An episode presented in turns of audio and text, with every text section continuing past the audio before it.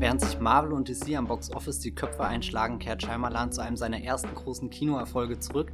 Unbreakable mit Bruce Willis und Samuel Jackson hat jetzt eine indirekte Fortsetzung oder eigentlich schon sehr direkte Fortsetzung erhalten, denn nachdem sich Split mit James McAvoy als heimlich Unbreakable Nachfolger erwiesen hat, werden die beiden großen äh, Filme nun mit Glass zusammengeführt. Ein, ein außergewöhnlicher Superheldenfilm, vielleicht sogar ein alternativer Superheldenfilm. Dieser Frage werden die Jenny von der Gaffer.de Hallo. und ich, der Matthias von das Filmfeuilleton im 61. Wollmilchcast auf den Grund fühlen und insgesamt auch über das äh, Werk von Shyamalan reden. Wir wünschen euch viel Spaß beim Zuhören und seid auf der Hut vor Spoiler, die früher oder später auftauchen werden, nicht nur zu Glass, Split und Unbreakable, sondern vielleicht auch zu seinen anderen Filmen, die wir im Zuge des nachfolgenden Podcasts ansprechen werden.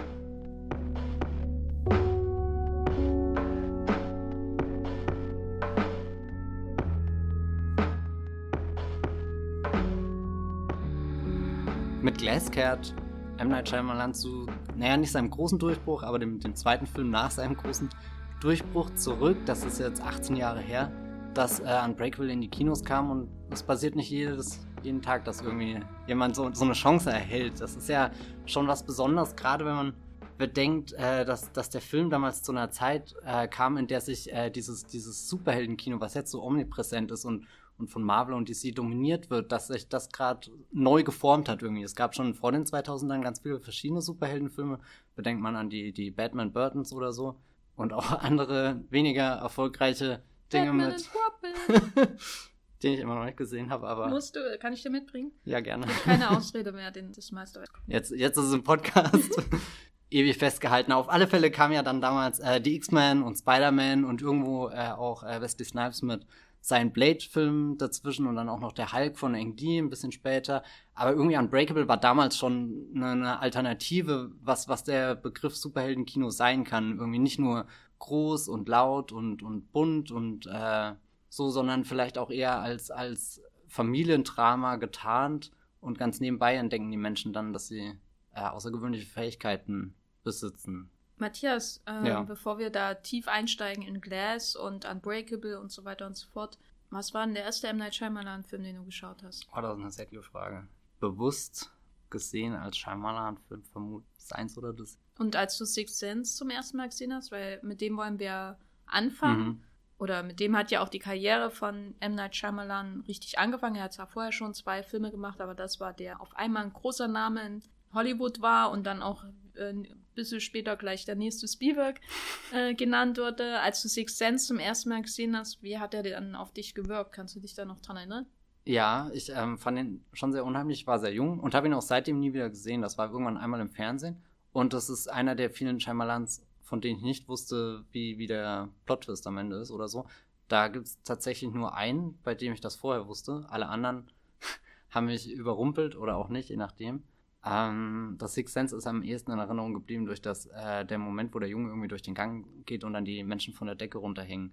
Das eindrücklichste Bild, was mir davon hängen geblieben ist, aber ansonsten ist die Erinnerung sehr äh, verwaschen mit äh, Gesichtern von Bruce Willis, irgendwie einer sehr traurigen Musik, teilweise dunklen Räumen, wo er da irgendwie umherirrt und irgendwie auch ein bisschen die Angst, dass wenn ich ihn nochmal sehe, dass er nicht mehr so gut funktioniert. Hast du den erst einmal gesehen? Ja, ja, erst Oh, seitdem das nie ist wieder. ein, ein, ein engelsgleicher Zustand, würde ich sagen. äh, weil ich, mich hat er am, beim ersten Mal schauen auch sehr begeistert. Ich weiß auch nicht mehr, ob ich damals den Plot-Twist schon kannte, weil ich durfte nicht ins Kino gehen dafür. Äh, ich war noch nicht 16 damals, als er rauskam. Und meine Eltern sind ohne mich reingegangen. Und wie bei äh, The Lost World, Jurassic Park und Independence Day ist das so eine dieser Sachen, die ich ihm niemals in meinem ganzen Leben verzeihen werde. Aber trotzdem vielen Dank für die Erziehung und das Geld, was ihr in mich reingesteckt habt. Aber diese drei Filme Aber die, hätten das, Leben sorry, verändert. das sind die Traumata meines Lebens. Ähm, aber ich habe ihn dann auf jeden Fall, ich nehme mal an, ich wusste es nicht, weil beim zweiten und dritten Mal schauen, da habe ich dann erst angefangen drauf zu achten, ähm, wie der Twist vorbereitet wird und das hat mich immer, das hat mich irgendwie immer mehr, jede, je öfter ich den Film geschaut habe, desto mehr hat mich das irgendwie alles enttäuscht. Ähm, wie offensichtlich das ist und so. Ich kann auf nichts anderes mehr achten bei dem Film, Hm. was ein bisschen schade ist. Genau. Anders war das dann, als Unbreakable ins Kino kam. Da durfte ich auch nicht rein, glaube ich. Oder ich wurde ähm, schon bei der, beim Kartenkauf abgewiesen. Irgendwas war da. Das Äh, ist aber hart, wenn du es bis zur Kasse geschafft hast eigentlich Ja. und, und dann dort einfach von dem diesem Am anonymen Typ einfach abgewiesen wirst. Am schlimmsten war das, glaube ich, war das bei der schmale Grat oder bei Unbreakable. Einem von beiden habe ich sogar geschafft, eine Karte zu kaufen. Und dann ähm, vom Abreißer wurde ich, äh, wurde ich äh, mir verwehrt, ins Kino zu gehen. Dann musste ich in Family Man stattdessen gehen. Der einzige andere Film, der sehr, zu der Zeit in diesem UCI fucking Kino in Gera lief. Äh, jedenfalls ist einer dieser Punkte, äh, eins dieser Erlebnisse, auf das ich hätte verzichten können. Ähm, jedenfalls, Unbreakable hat mich einfach begeistert, auch auf Video damals. Das sagst du jetzt als begeistern, sonst Filme auf Video nicht. Doch, aber das ist, glaube ich, ein Film, der im Kino wahrscheinlich noch viel intensiver Okay, gewesen ja. wäre als auf unserem kleinen, winzigen Fernseher daheim. Im Plattenbau. Ich habe den auch nur ganz normal im Fernsehen gesehen und ähm, habe danach erst gelesen, dass das ein Superheldenfilm ist. Also so, das ist ein Film, den habe ich einfach geschaut und akzeptiert und gedacht, wow, das ist stark gewesen. Aber ich glaube, als kleines Kind diesen, diesen Bogen zu schlagen, das war für mich zu komplex. Aber Wikipedia und diverse Filmseiten waren da sehr hilfreich zu erzählen, was denn das Besondere an dem Film ist. Und ich glaube, das ist irgendwas, was, was ich generell sehr an sehr, äh, schätze, dass, dass seine Filme irgendwie sehr, sehr natürlich und sehr gewöhnlich vielleicht wirken und auf den zweiten Blick aber dann immer viel, viel, viel mehr äh, bereithalten, dass man entdecken kann und das völlig unabhängig von irgendwelchen Twists, die kommen. Klar, die haben manchmal eine neue Perspektive parat oder so, aber eigentlich äh, habe ich das Gefühl, dass er ja immer größere, tiefere Geschichten erzählt, die sowohl immer mit seinen Figuren verbunden sind, das sind so, so die, die Zugänge, die wir haben, aber gleichzeitig stehen ja für viel größere Ängste in der Welt oder, oder irgendwelche andere Traumata, die sie bewältigen. Ja, ich glaube, mich hat er auch damals schon einfach vor allem begeistert durch Vater-Sohn-Beziehungen, Mhm. die dargestellt wird und nicht so sehr äh, diese Comic-Mythologie. Ich glaube, das hat mich dann erst später beim viel, vielfachen Schauen, ich habe den Film bestimmt schon 20 Mal gesehen, ähm, das hat mich dann, später kam das dann eher so rein, dass man, dass ich dann darüber nachgedacht habe, weil es eben diese ganzen anderen Superheldenfilme kam, äh, äh, gab. Aber Unbreakable ist ja von 2000, es ist ja als X-Men der Film, glaube ich, rauskam. Oder Ja, 2000, auf jeden vielleicht. Fall so kurz nach Blade auch und kurz vor dem Spider-Man-Film von Sam Raimi. Und ähm, als ich, also meine, ich weiß nicht genau, wie er insgesamt damals wahrgenommen wurde, aber äh, meine Wahrnehmung als Cinema-Leserin damals war, dass er zwar gute Kritiken bekommen hat, aber irgendwie schon so unterschwellig diese Angst da war, macht der Shyamalan jetzt immer dasselbe. Weil Unbreakable ja auch schon einen Twist hatte. Und ich glaube, Mhm. das ist ein wiederkehrendes Thema, über das wir früher oder später auch bei Glass natürlich reden werden. Ähm, mit dem Twist und inwiefern Shyamalan so ein Erfolgsrezept gefunden hat damals, das er wiederholt hat, was zu seinem Markenzeichen wurde. Ich glaube, die ersten Risse gab es dann schon bei Science, ähm, der zwar auch gut ankam, der erfolgreich war, ähm, auch mit Prä-Skandal Mel Gibson in der Hauptrolle und Joaquin Phoenix, der eine Oscar-Nominierung quasi schon hatte. So, aber schon damals hatte ich so das Gefühl, in de- dem, was ich wahrgenommen habe, so von der Außenwelt, wie über den Film geredet wurde, über Science ähm, von 2002, dass da so die ersten schon dachten, ja, der Twist am Ende mit dem äh, Joaquin Phoenix schlägt da jetzt mal zu und dem so, das ist doch schon äh, doof. Hm, das kann ich nicht nachvollziehen. Was ich mich gerade gefragt habe, du hast vorhin schon angedeutet, der nächste Spielberg. Wie lange wurde das geredet? Weil ich verstehe es ehrlich gesagt nicht. Und als ich heute früh Science gesehen habe, habe ich zum ersten Mal gedacht, okay, vielleicht ist da doch irgendwo ein Spielberg. Aber das habe ich dann auch eher an, an thematischen Dingen festgemacht, als unbedingt von dem, was ihn bis dahin als Regisseur ausgezeichnet Also ich glaube, ähm, dieser, ähm, dieser Titel, das war ein Cover von einer sehr großen amerikanischen Zeitung. Okay. Zeitschrift, ähm, wo er vorne drauf war und wo das drauf stand. So, der neue Spielberg. Da hast du natürlich erstmal ein Problem. Ob, äh, er hat halt diese riesen Hits gehabt und dann auch immer ähm, schon Stars angezogen. Und ich glaube, das, was ihn in Spielberg-Richtung geschoben hat, war diese, dieser ruhige Grusel, den er in seinen Filmen aufbaut. Mhm. Das hat ja, hat man ja auch bei Filmen wie ähm, Close Encounters oder so. Und Spielberg hat ja auch mit, mit der Weiße Hai seinen großen Durchbruch gefeiert. Insofern sind sie gar nicht so weit voneinander weg. Was ihn aber wirklich so in die Richtung schiebt, ist, glaube ich, diese, dieser Umgang mit den filmischen Mitteln, der sehr nicht unbedingt oldschool ist, aber man hat bei Shyamalan das Gefühl, dass er nicht aktuellen Inszenierungstrends hinterherrennt. Und das war schon damals so mit seinen langen Einstellungen, diesen, diese elendlange Einstellung, in der Bruce Willis im Krankenhaus ist und im Vordergrund siehst du, wie ein Typen das Blut oder einem Opfer von dem Zugunglück das Blut da durch den Verband rieselt und so. Ähm, das sind so Sachen, die wurden damals schon wahrgenommen, dass er inszenatorisch einfach was drauf hat und sich abhebt von anderen Horrorregisseuren insbesondere. Und äh, er hat natürlich auch große Genres bedient. Also sowas wie Science rückt ihn natürlich sofort in hm. Spielberg. Spielbergs Vorgarten, wenn man so will. Wo er dann im, im, im Maisfeld hier erstmal oder Kornfeld äh, randaliert. Genau. Äh, aber Science hat dir. Ja, gefallen? Science ähm, habe ich jetzt äh, auch damals ein erstes Mal irgendwann im Fernsehen gesehen. Und äh, der hat mir sowieso gut gefallen, weil da äh, Alien-Invasionen und sowas eine Rolle spielen, was einem als Kleinkind einfach äh, sagt. Und äh, dann in der äh, Erinnerung ist der total abgestürzt bei mir. Auch irgendwie, als, als viele dann, als dieses Narrativ wurde, äh, Scheinmalan hat sein Mojo verloren oder so. Mm, und dann habe ich ihn lange Zeit auch gar nicht wahrgenommen und jetzt erst in den letzten Jahren wieder angefangen, mich mit ihm zu beschäftigen, aber auf alle Fälle heute früh äh, Science zu sehen, war eine kleine Offenbarung für mich, weil ich gemerkt habe, ah, ich, ich habe mich an sehr vieles erinnert, was ich damals schon irgendwie bewusst wahrgenommen habe. Und, und auch jetzt Dinge, die, die, die mir später auch äh, irgendwie bei The Village wieder sehr gefallen haben, sind alle schon in, in Science äh, mit drinne, was, was anfängt bei wirklich diesem, diesem Gefühl für den, den Hof, den er da entwickelt und so. Also ganz, ganz atmosphärisch dicht und, und ich weiß genau, welche Figuren in dem Haus leben und, und wenn Mel Gibson dann, also ich werde jetzt, Achtung, ich werde was Positives über Mel Gibson sagen, was ich jetzt eigentlich gar nicht wollte, als ich heute früh los bin, aber äh, die Szene, wo, wo er dann am Esstisch ist und, und äh, erst gefragt wird, wer will was essen und, und dann hast du so, so ein bisschen so ein letztes Abendmahl oder irgendwie so und, und das fängt alles so, so schön an und, und dann rastet er ja komplett aus und wird zornig und, und die Kinder fangen das, äh, fangen das Weinen an und selbst Joaquin Phoenix äh, fühlt sich auf einmal ganz, ganz unwohl an dem Tisch und, und Mel Gibson sagt dann, ja gut, wenn keiner Appetit hat, dann äh, nehme ich von allem irgendwie was und äh, schaufelt sich das drauf und versucht noch so, so reinzuhauen und das runter zu essen und zu genießen und kriegt dann, äh, bricht dann dabei zusammen in Tränen und dann geht der Sohn irgendwie auf ihn zu und, und dann greift dann auch die Tochter und selbst Joaquin Phoenix holt das sich dann her und dann sind sie da auf so einem Haufen, der irgendwie elendlich ist, aber auch ganz glücklich und gemeinsam weint irgendwie. Ich wusste nicht, dass Shyamalan so, so, so berührende Momente teilweise hat. Das ist jetzt auch beim Wiedersehen von The Village ein Film, wo ich dann sehr emotional involviert einfach bin.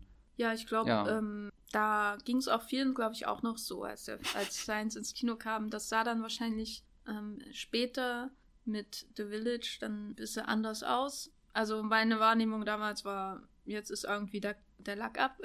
weil, weil, also jetzt so, so, jetzt erwarten ja alle, dass es das, hm. dass das passiert, ne? Und ähm, ich weiß nicht, ob er darin auch gefangen war, das zu reproduzieren, aber vier Filme hintereinander mit einem harten Twist am Ende ist halt ähm, dann bist du auch irgendwie selbst dran schuld, dass die Leute dich danach richten, wie der Twist läuft. Ich habe The Village selbst ähm, sehr spät erst gesehen und dann immer so in Stückchen, so häppchenweise, äh, meistens im Fernsehen. Hier mal die erste Hälfte, dort mal die zweite Hälfte, dort nur den Twist am Ende und so. Und dann habe ich halt für den Podcast den Film nochmal geschaut. Und ja, ich mag ihn, ich mag ihn mehr als bei diesen Stückchen schauen im Fernsehen, überraschenderweise.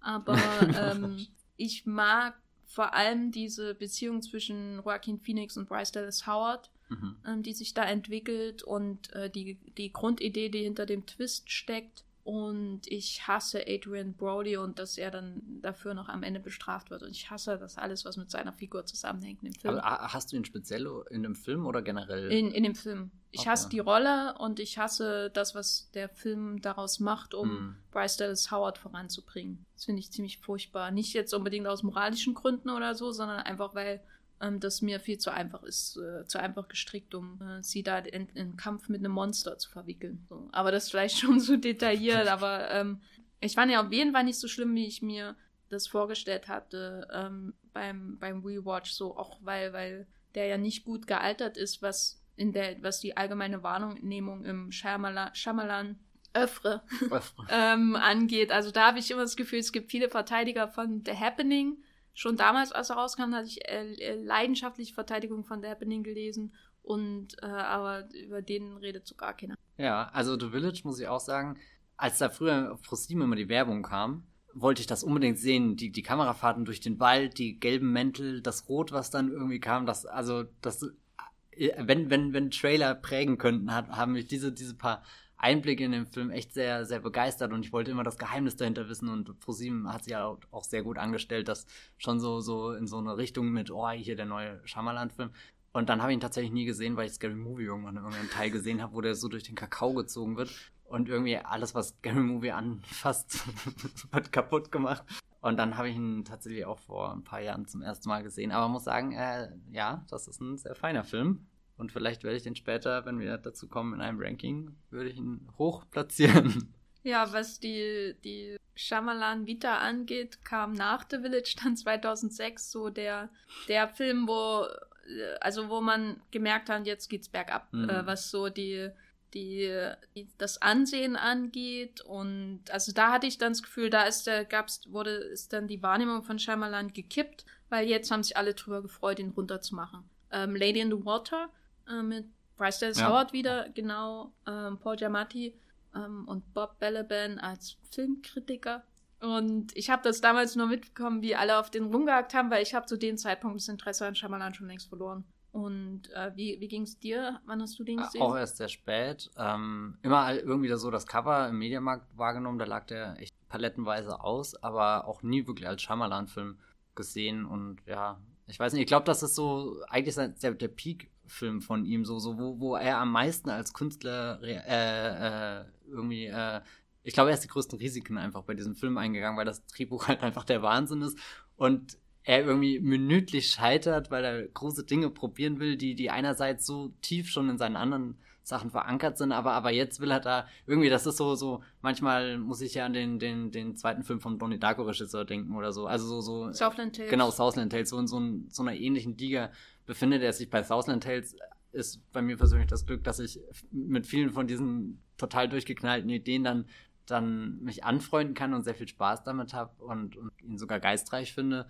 Bei Lady in the Water sehe ich immer, dass er irgendwie geistreich sein könnte, aber dann denke ich mir auch immer, nee, das war jetzt dann doch zu viel und, und selbst, dass, er, dass der auch sehr toll inszeniert ist, kann er nicht darüber hinweg helfen. Dass ja, ich hatte auch das Gefühl, jetzt, als ich ihn zum ersten Mal gesehen habe für den Podcast, dass er da auch wirklich zum, dass es eher ein Film über M. Night Shyamalan hm. ähm, nach The Sixth Sense ist, als ein ähm, Film über eine Lady, eine Lady in, Water. in Water sozusagen, ähm, weil, weil er ja, also viele haben natürlich über diese Filmkritiker-Szene geredet, die ich furchtbar finde, einfach weil es viel zu lang dauert und der Witz, den Witz totreitet, also da der Bob Balaban Filmkritiker da ähm, abgemurkst wird von dem Monster.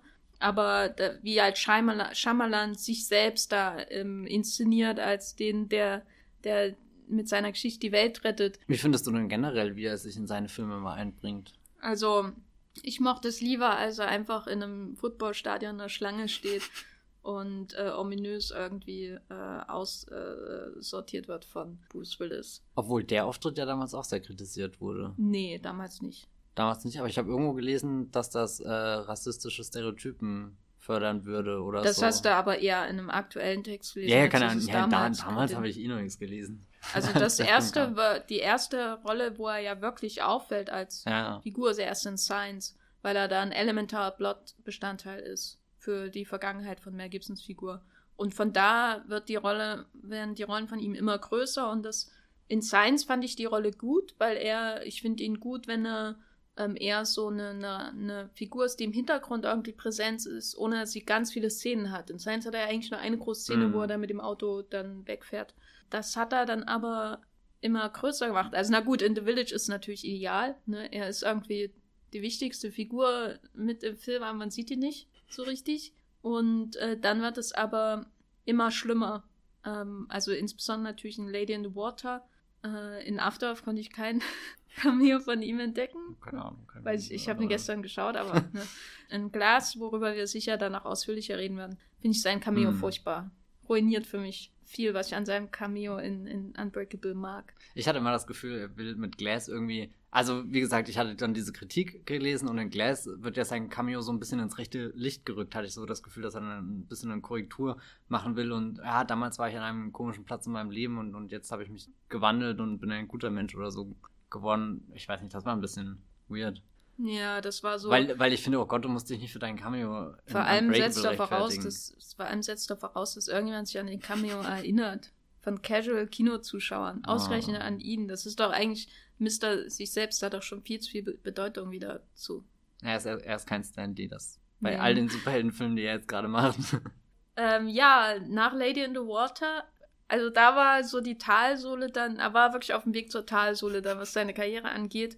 Ähm, auf die öffentliche Wahrnehmung, nämlich dann kam 2008 The Happening. Hm, mit Marky Mark. Mit Marky Mark und Zoe äh, Deschanels großen Augen. die mich immer noch ganz, die haben mich hypnotisiert. Hm. Ein, also ein Wahnsinn.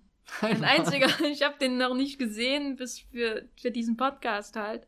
Ähm, immer nur drüber gelesen und äh, der Film ist ein Wahnsinn.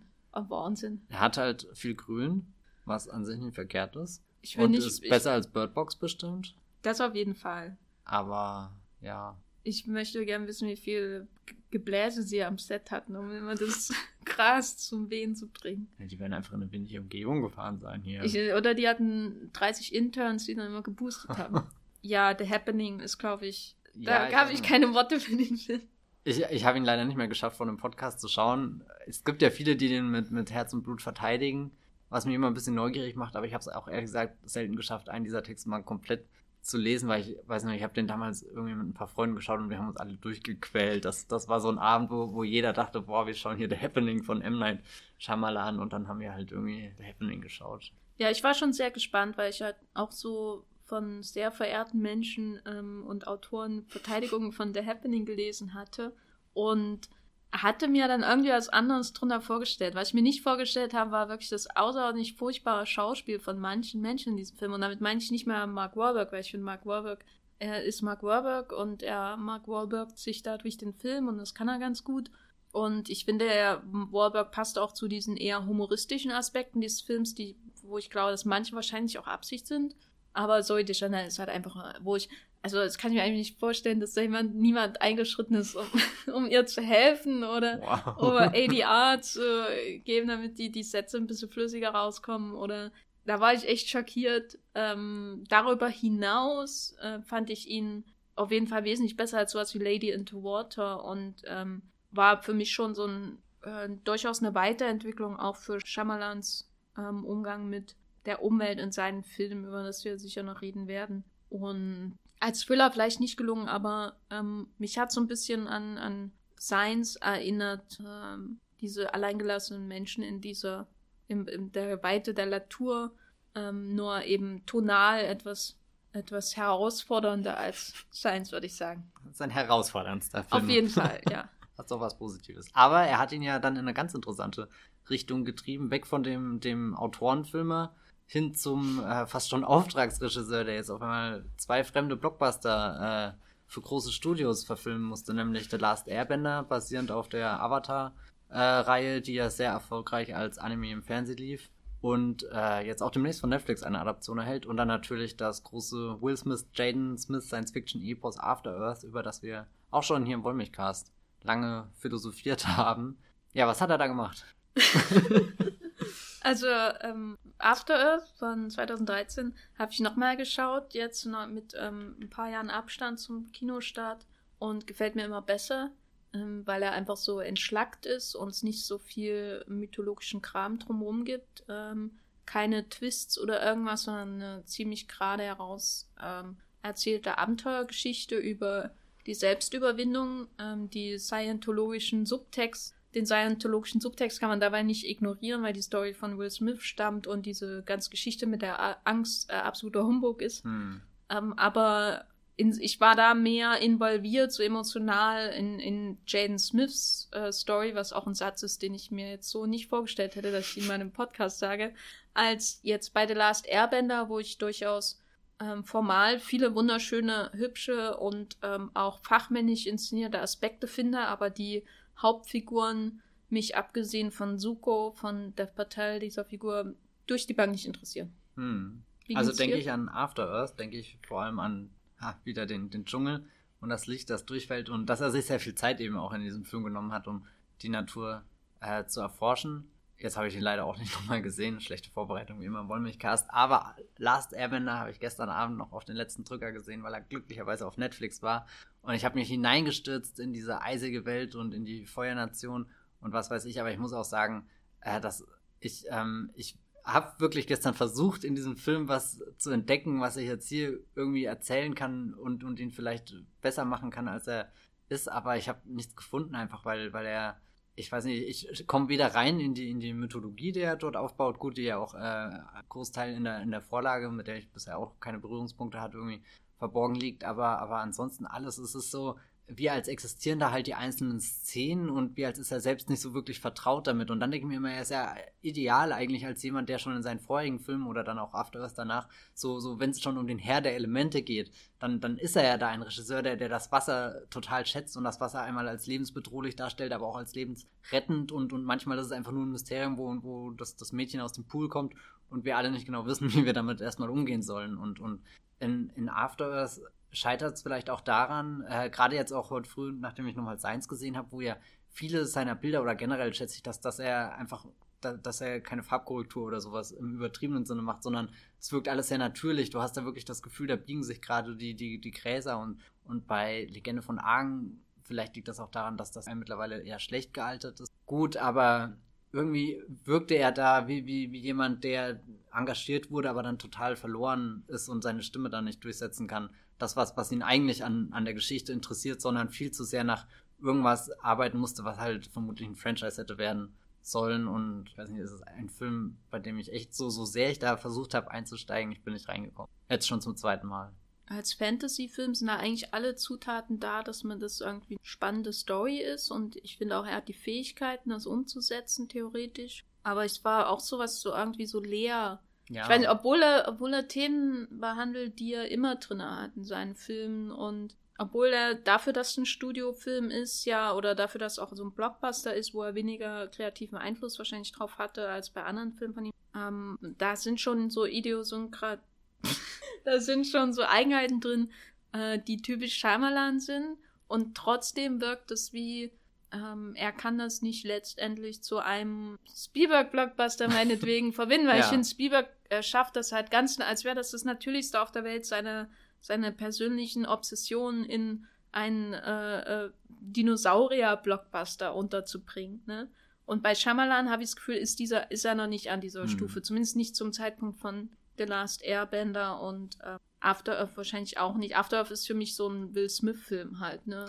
Teilweise ja, aber ich habe da schon das Gefühl, dass ich mehr Shyamalan gesehen habe als bei, bei Aang. Ähm, auch schön, äh, was mir an After Earth aufgefallen ist, wie, wie Will Smith mit seinem Sohn redet und wie dann in Glass ähm, äh, der Sohn mit äh, Bruce Willis über dieses äh, Handy, ja, über die, die so kommuniziert und ihm dabei hilft. Oh, ist das vielleicht so, ist, ist After Earth Teil des großen äh, Unbreakable Universe? Ja, ich glaube schon. Ist oh. eindeutig. Ist wie mit dem Cloverfield. Hm. Cloverfield Universe. Cloververse. Clever wird. Ähm, genau, ja, aber das war sozusagen der, sein Tiefpunkt auch ähm, kommerziell. Ja. Ähm, weder After Earth noch The Last Airbender haben ihr Geld eingespielt. Beide so, wenn überhaupt, so das weltweit das Doppelte ihres doch immensen Budgets, was halt nicht reicht bei solchen Blockbustern, da sie ja noch so ein Werbebudget haben. Und dann äh, war erstmal Ende im Gelände, was diese Großproduktion angeht, was vielleicht auch das Beste war für Schamalans äh, so kreativen, kreative Entwicklung. Und dann hat er den Weg angetreten, den mittlerweile ja viele Regisseure antreten, nämlich ähm, erst zu Blumhouse gegangen. Hm. Und äh, Blumhouse Entertainment von Jason Blum ist ja auch darauf spezialisiert, Regisseuren ein, ein, ein Low-Budget-Heim zu geben, die bei den Studios irgendwie ähm, raus sind oder die da an eine äh, ne, ne Einbahnstraße, äh, nee, nicht eine Einbahnstraße, weil da kommt man ja weiter, ein, ein, äh, eine Sackgasse. Sackgasse ach, Autos, Straßen, naja, eine Sackgasse gelangt, äh, gelangt sind. James Wan hat ja eine ähnliche Entwicklung durchgemacht, jetzt minus Blockbuster, aber war auch irgendeiner kreativen Sackgasse und dann dahin und hat mit Insidious seine ganze Karriere äh, verjüngt. Und Shyamalan, M. Night Shyamalan ist hingegangen und hat The Visit gemacht, was nun so ähm, auf den ersten Blick überhaupt nicht wie ein M. Night Shyamalan-Film aussieht. Es ist natürlich ein Horrorfilm, aber es ist auch so klein und also nicht wegen den Kindern als Hauptdarsteller, den rappenden Kindern, sondern weil das so, so, so fern dieser großen Ambition auch inszenatorisch ist, die er vorher mal an den Tag gelegt hat. Hast du The Wizard noch gut im Gedächtnis, weil ich nicht. Ich habe ihn auch nicht. Ich habe ihn damals im Kino gesehen. Da wurde er so vermarktet mit äh, wieder zurück zu den Wurzeln. Aber für mich sah das immer viel zu klein gedacht aus. Eher nur, du hast dieses große Konzept, irgendwie zwei Kinder zu Hause bei der Großmutter und die wird gruselig. Das ist der erste Film, den er auf digital gedreht hat. Wie er jetzt äh, erzählt hat, macht das erst Sinn, weil es ja quasi dieses Home-Video von den Jungs ist. Das ist auch sowas, was ich damals, als ich den Film gesehen habe, überhaupt nicht so wahrgenommen habe, sondern auch irgendwie dachte, oh, irgendwie äh, habe ich eigentlich da seinen, seinen tollen Namen untergehen sehen oder so. so. Jetzt gibt er sich schon dafür her. Also ich habe seinen Blumhouse-Einstieg auf keinen Fall als irgendwas wahrgenommen, wo er sich rehabilitiert oder so, sondern eher als so, so ein Ausverkauf. Jetzt wird der große Plotmeister halt für den billigen Horrorschocker da verwurstet, der, der halt doch irgendwie kommt. Zumal kam der ja damals ziemlich ähnlich mit dem Goodnight Mummy oder wie der hieß. Der hatte irgendwie was, was viel Ich seh, raueres. ich seh, ja, ja, was genau, ich sehe, ich sehe. Ähm, fand ich jetzt auch nicht so überragend, aber ich glaube, irgendwie die zwei Filme haben dann ein bisschen konkurriert. Ähm, aber weil du es gerade übersprungen hast, wo, wo ich eigentlich gemerkt habe, dass Shyamalan irgendwie an einem Karriere-Comeback oder was heißt interessiert ist. Äh, ich würde kann nicht sagen, dass er das so masterplanmäßig eingeleitet hat, aber hier äh, als Produzent und Regisseur der Pilotepisode von Wayward Pines hat er sich ja wieder auf viele seiner Stärken besonnen. So, er hat wieder so ein, so ein äh, The Village-Setting irgendwie gehabt. Er hatte so ein bisschen die Serie was von, von Twin Peaks und auch wieder äh, ein, ein Mensch alleine in, in einer doch eher ländlichen Umgebung und so. Und das, das war der Moment, wo ich wieder aufmerksam geworden bin. Und, und vielleicht, das ist, Wayward Pines ist mein, mein The Visit, auch wenn ich die Serie nie zu Ende gesehen habe, aber zumindest die mir den Anstoß dann gegeben hat, mich mit ihm zu beschäftigen, nachdem ich halt, halt immer wahrgenommen habe über das, was andere über ihn gesagt haben. Und dieses Narrativ war halt dann doch sehr, sehr negativ in den Jahren belegt, wo ich seine Karriere verfolgt habe, aber dann eben mit, mit Wayward Pines habe ich dann auch damals einen Text drüber geschrieben, war das erste Mal, dass ich mich wirklich mit ihm beschäftigt habe und überlegt habe, was, was macht ihn dann so, so besonders? Und da ist er mir dann irgendwie sympathisch geworden durch äh, das, das richtige Interesse, was er immer mitbringt. Und dass er seine Filme, du hast das vorhin gesagt, er ist halt jemand, der, der inszeniert mit, mit Einfällen, mit Ideen, mit nicht einfach nur das so, so, so zu machen, wie es gerade äh, gang und gäbe ist, wie es im Trend ist oder, oder wie es gerade bequem ist, sondern das, das erstaunt mich jetzt auch wieder bei, bei Glass, dass er Winkel und Perspektiven findet, die, die irgendwie so zwischen Spielerei und oh, da hat er gerade wirklich was Neues aufgetan, wo, wo mich der Film irgendwie auf einen anderen Punkt erreicht, oder? Und dann kam Split. Ah. Ja, Split habe ich sehr spät nachgeholt. Ich glaube für irgendeine Horrorliste oder irgendwas, was ähm, fand ich Fandest du furchtbar? Ich fand es richtig furchtbar. Ich war echt ähm, enttäuscht, weil da hatte ich natürlich auch das Problem, dass ich glaube, weiß nicht, ob es Latino Review war oder irgend so Latino Review Epigon haben damals, also ich glaube bei was Toronto oder auch bei Southwest, der lief bei irgendeinem großen Festival und die haben einen Tweet geschrieben ähm, mit ähm, da, das Ende von dieser, dieser Überraschung am Ende von Split quasi, wo das schon im Tweet stand als News. Dass man darüber eine Nachricht schreibt, finde ich irgendwie absolut nachvollziehbar, aber schreib es nicht verdammt nochmal in deinem Tweet, dass es ein Sequel ist zu Unbreakable. Ja. Genau, jedenfalls habe ich das mitgekriegt und damit war eigentlich mein Interesse an dem Film verpufft. Okay. Und dann habe ich halt ähm, später dann doch noch Split nachgeholt, ähm, weil ich auch gespannt war, wie das dann am Ende aussieht. Und da hatte ich einfach ein Riesenproblem mit der Figur von James McAvoy, was Wel welcher Figur? mit, mit allen und vor allem einer, weil die Performance ähm, mich, das wirkt für mich eher so, wie wenn man zu einem Stand-up-Komiker geht und der, also zum Beispiel habe ich neulich dieses halbstündige Special von Kaya Jana gesehen, in diesem Comedians of the World, ähm, in diesem, diesem Sammelsurium an Stand-up-Specials aus der ganzen Welt bei Netflix. Und Kaya Jana macht ja immer noch das, was er vor 15 Jahren auch schon gemacht hat, nämlich ähm, so, so verschiedene Ethnien durch ihre Dialekte und Akzente irgendwie darzustellen. Also er kommt dann immer der Bayer und äh, der Araber reden komisch und sowas in der Art. Mhm. Und er ist aber sehr gut darin, halt die, die, die Akzente auch ähm, und die Dialekte halt nachzumachen. Und daran hat mich die Performance von James McAvoy erinnert, weil er immer auf dieser Ebene der Oberfläche ist. Mit, er nimmt die Haltung ein und er ändert die Stimme. Manchmal er auch andere Kleidung an. Und das ist dann die Figur ähm, in dieser Horde an Figuren, die man dann hat bei Crump, Kevin Randall Crump, äh, seinen, seinen verschiedenen Persönlichkeiten. Und darüber hinaus waren das für mich aber keine interessanten Figuren. Und der Film denkt aber, es sind interessante Figuren. Mhm. Und man muss, sehr viel Zeit mit ihnen verbringen. Und die Performance hat mich so angenervt, also wirklich. Na, du sollst dich fühlen wie Anja Taylor-Joy einfach. Du, du musst die Zeit mit ihnen verbringen. Das ist schon, du bist auch gefangen im, im Kinosaal und, und kannst ihm nicht entkommen. Was ich aber sehr gut fand, weil du Anja Taylor-Joy sagst, ist die Auftaktsequenz, wo sie im Auto sitzt mit den anderen und erst auf dem Rücksitz oder so. Und sie kriegt das alles gar nicht mit. Oder sie Mhm, sind, mhm. äh, sie sind im Rücksitz. Irgendwann, also er kommt rein und der Vater will hinten, glaube ich, im Auto irgendwas in den Kofferraum packen oder so. Und wie das inszeniert ist, da habe ich ein richtiges Oldschool Shyamalan, Shyamalan Gefühl gehabt, weil Shyamalan sich das damit durch auszeichnet, dass er so viel aus den Bildvorder-, Mittel- und Hintergrund rausbringt, ohne da, wo andere schneiden würden, hält er einfach die Kamera drauf, weil das Blocking Mhm. so gut ist, dass du alles siehst, was du sehen musst. Und das war großartig. Naja, und dann kam der Rest. Ich bin auch nicht der größte Split-Fan. Bin aber irgendwie, also so, so auch, äh, hab ähnliches Problem mit, mit James McAvoy, auch jetzt später in Glass, aber irgendwie beeindruckt es mich trotzdem, dass er das schafft. Also irgendwie als, als Film weniger tauglich als einfach als, wie, wie schnell schafft es ein Schauspieler so, so umzuspringen und, und also er hat mich dann auch immer mit seinen neuen Figuren so, so er verändert den Ton, hat dann irgendwie auf einmal steht auch sein Körper ganz anders da und so. Das, also irgendwie finde ich das beeindruckend, aber ich habe nie das Gefühl, dass das förderlich für irgendwas ist, außer halt eben der, der Schauspieler James McAvoy kann hier präsentieren, wie unfassbar gut er spielen kann, was er, was ihm auch gönne irgendwo. Ja, aber ähm, Split würde ich schon sagen, war sowas wie die Vollendung seiner Karriere-Renaissance. Oder nicht Vollendung, aber das war das legitime Comeback für, für M. Night mhm. Shyamalan, wo er auch bei den Kritikern angekommen ist, weil ich glaube, auf The, The Visit haben sich ja auch einige in diesem Blumhouse-Schema da irgendwie betrachtet. Das ist halt dieser kleine Horrorfilm und dann ist er wieder weg. Und Split war, ähm, so, also im Nachhinein finde ich das schon irgendwie faszinierend, dass das so funktioniert hat, aber es ist ja fast so, als würde man ein Porträt über ihn schreiben und dann kommt diese Wendung, wo er in seinem großen Comeback den ähm, Zirkelschluss äh, zu seinem, seinen Anfängen selbst schon vorgibt und alle springen hinterher und finden das geil. Ist schon, das ist schon fast zu so schön, um wahr zu sein. Ja, ja. ist, als hätte er das Drehbuch ja. selber alles geschrieben für seine ganze Karriere. Das ist der große Twist das, seiner Karriere. Aber ich finde es sehr beeindruckend, jetzt wo wir die Filme doch äh, wirklich nacheinander durchgegangen sind.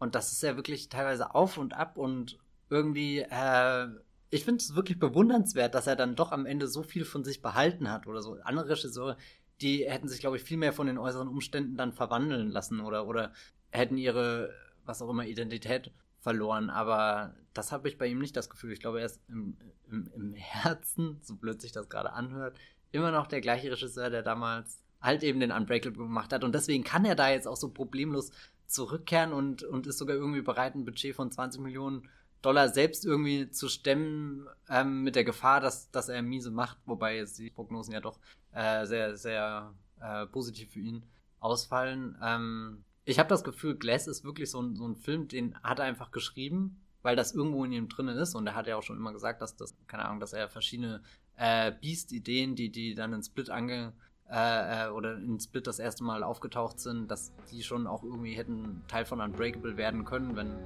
diverse Dinge anders geworden wären. Ich glaube, es ist passiert selten, dass ein Regisseur so weit nochmal zurückgeht an seine Karriereanfänge, aber es fühlt sich bei ihm dann doch irgendwie ganz okay an, finde ich.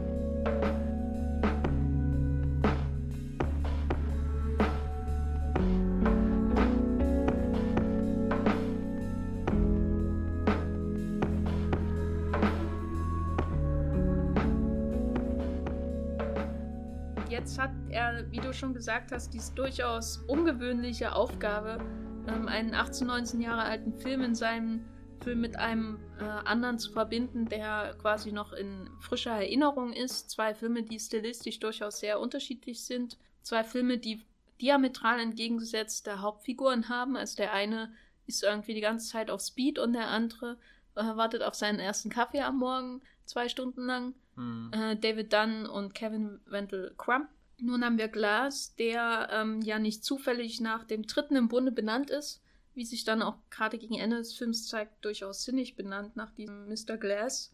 Gelingt es deiner Meinung nach äh, Shyamalan diese vielen disparaten Elemente, die ja durchaus widersprüchlich sind, so in einem Film zusammenzubringen? Äh, kämpft er damit? Ist das alles easy peasy?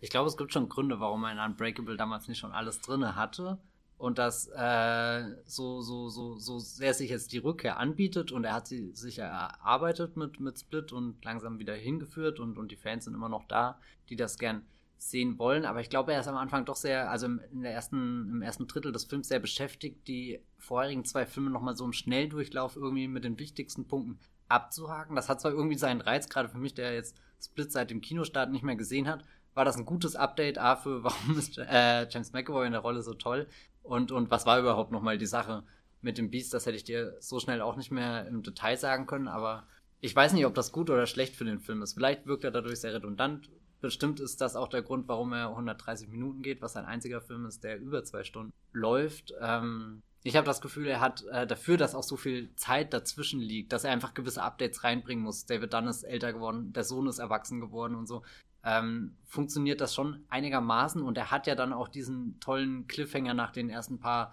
20 Minuten, wo, wo das Biest und, und David Dunn, also der Bösewicht und der Held irgendwie gemeinsam äh, auf einmal von der Polizei äh, konfrontiert werden mit, mit den bösen Spielchen, die sie da treiben und, und, äh, und dann kommt so ein Schnitt und der Film fällt in so ein ungewisses Loch, was er dann mit sehr vielen Gesprächen in einer Anstalt äh, auffängt, wo ich auch nicht der, äh, wo ich mir auch nicht sicher bin, ob man das nicht hätte irgendwie dynamischer lösen können oder so. Aber ich glaube, da fängt dann erst äh, der wirkliche Glass an, also der, wo, wo er seine ganzen Gedanken ausspielen kann, was, was er jetzt gerade zum aktuellen Superhelden-Kino sagen möchte und auch wie er seine Figuren weiterentwickeln möchte, weil sowohl äh, äh, hier Bruce Willis Figur als auch die von, von James McAvoy haben ja in den, den ersten Minuten des Films keine neuen Facetten dazu bekommen, höchstens neue Persönlichkeiten, die wir von, von dem gespaltenen äh, äh, Crump-Charakter kennenlernen.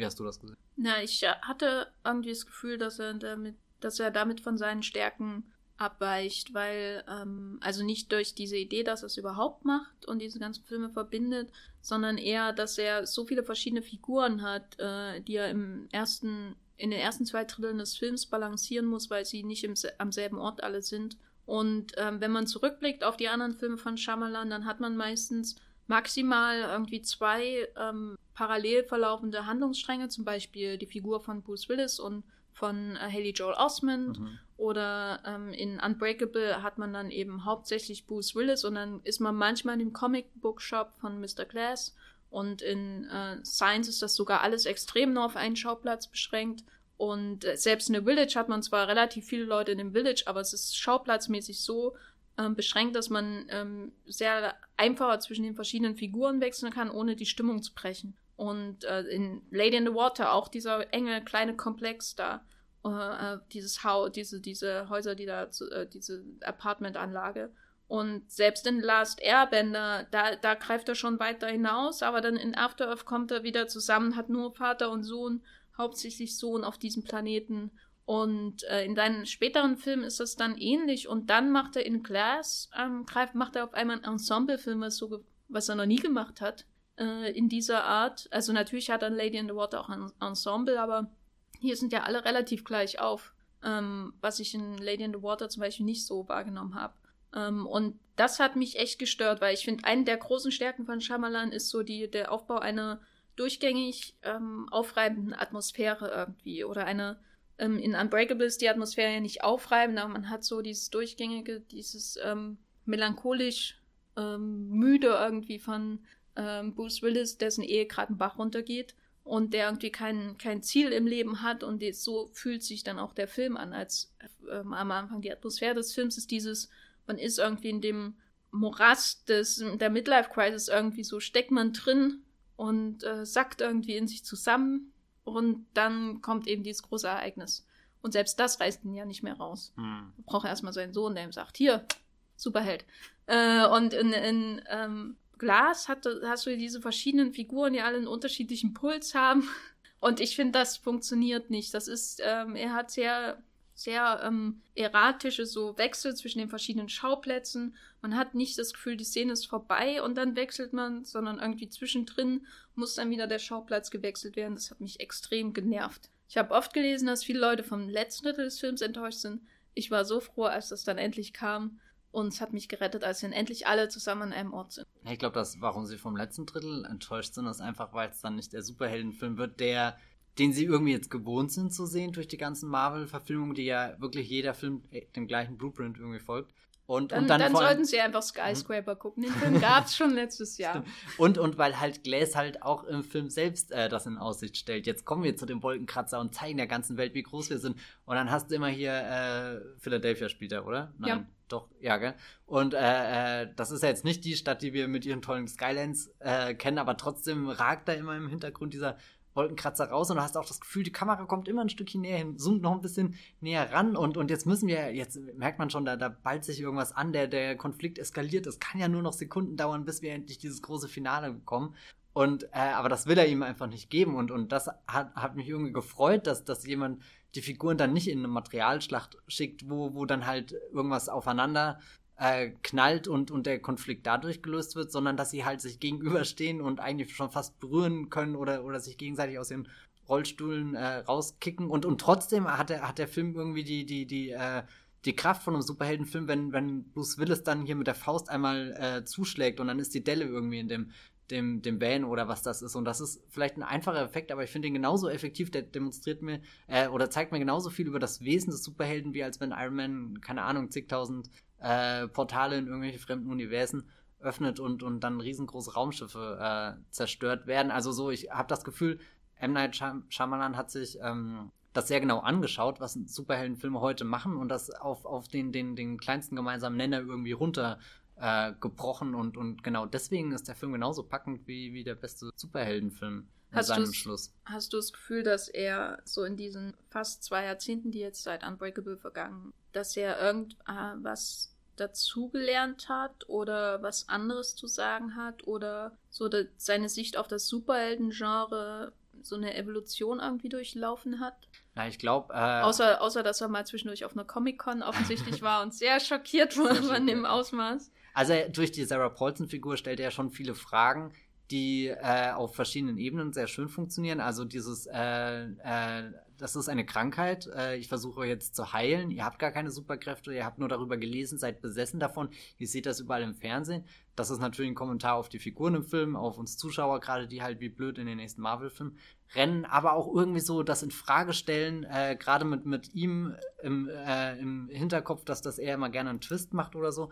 Und dann sind Unbreakable und Split vielleicht gar nicht die Filme, wie wir sie wahrgenommen haben, sondern versteckt sich da tatsächlich noch, noch was ganz anderes, was, was selbst der, der klügste Nerd auf Reddit irgendwie in seiner Fantheorie äh, übersehen hat und, und dann immer so, so, so ein bisschen ein Spiel damit, wie, wie weit können wir darauf vertrauen, was halt diese, diese Leute über sich selbst sagen, die jetzt diese Macht haben und, und die benutzen ja, ich, also ich, ich ähm, habe das Gefühl, dass Unbreakable noch mehr damit interessiert war an dieser Beiläufigkeit des Superheldentums. Da ist der Alltag viel dramatischer und viel wichtiger. Und, und was, was ich auch bei äh, Unbreakable so schätze, ist irgendwie, mh, hm, es gibt keinen, keinen großen Kampf oder so, sondern dann mal diese Prügelei im Haus, die, die irgendwie in dem Pool endet, aber es ist genauso dramatisch. Äh, es nimmt dich genauso mit und, und ich finde, dass er den Fokus auf diesen kleinen Dingen behält, das ist gleich geblieben, aber vielleicht hinterfragt er das ganze Superheldenzeug mehr, vielleicht auch ein bisschen so, so, so frech motiviert eben dadurch, dass er gesehen hat, gut, mein, meine Unbreakable-Version war damals schon zu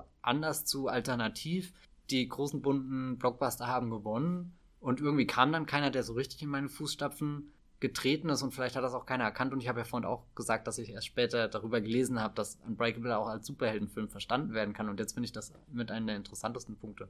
Ich glaube aber nicht, dass er jetzt alles hasst, was irgendwie an Superhelden-Sachen ins Kino kommt. Also er hat ja schon, eine, also so, so, er ist ja ganz dieser Mythologie von, von Origin Story, von, von Miniserie und so verschrieben. Also so, da ist schon noch eine große Faszination erhalten geblieben. Ich habe halt so ein bisschen das Gefühl, ähm, dass Unbreakable halt wie du auch gesagt hast, so den Superheldenfilm aus dem Alltag herausschält und dass ähm, Glass den Superheldenfilm in den äh, äh, Alltag hineinzwängt. Mhm. Weißt du, also weil der, weil du ja auch gesagt hast, der Alltag eigentlich das, was Unbreakable mit ausgemacht hat, diese Eheprobleme von der Figur, die erste Szene ist die, wo wir sehen, wie er sein, sein Ehering versteckt und so, das ist, ähm, dass, dass diese Sachen eigentlich in Glas überhaupt keine Rolle mehr spielen, so richtig. Mhm. Oder alles ist dem Superhelden-Dasein unterworfen. Also man hat zwar die Vater-Sohn-Beziehung, aber eigentlich nur in Verbindung zu der Superhelden-Mythologie.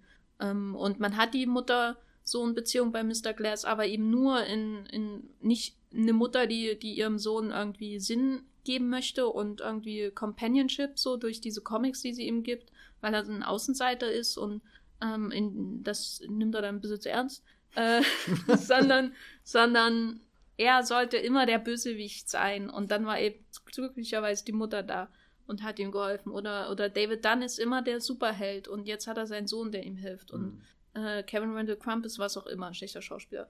Aber, weißt du, und auch alle, auch weil, weil der Film halt diese drei ähm, Randfiguren so um sie herum gruppiert, dass sich alles nur ums Superheldentum dreht. Es geht nicht mehr darum, dass, dass David Dunn seinen Sinn oder seinen Daseinszweck findet im Leben, was ja ein wichtiges Thema in Shyamalan-Filmen ist. Leute, die, die ihren Daseinszweck nicht gefunden haben oder vergessen haben oder vielleicht den falschen angepeilt haben und ihn finden müssen ähm, dass David dann diesen Daseinszweck im Superheldentum findet, ist eigentlich wesentlich weniger wichtig in Unbreakable, als dass er, dass er dadurch auch seine Ehe rettet. Hm. Und hier geht es nur noch um ähm, die Bestimmung, die sie haben. Ja, es ist halt vielleicht das Crossover zu wörtlich genommen. Es geht nur noch auf das, diese, dieser Moment. Also er, er liebt ja, glaube ich, die Szene, die ihm am meisten Spaß gemacht hat zu inszenieren, wenn sie sich dann da an dem, auf dem Vorplatz irgendwie äh, gegenüberstehen und, und langsam ihre Klingen oder was auch immer ausfahren und, und, und er irgendwie mit unserer Erwartungshaltung spielt, was wird jetzt passieren? Kommt jetzt die große Explosion oder rennen sie nur aufeinander zu oder, oder reden sie vielleicht jetzt und trinken Kaffee?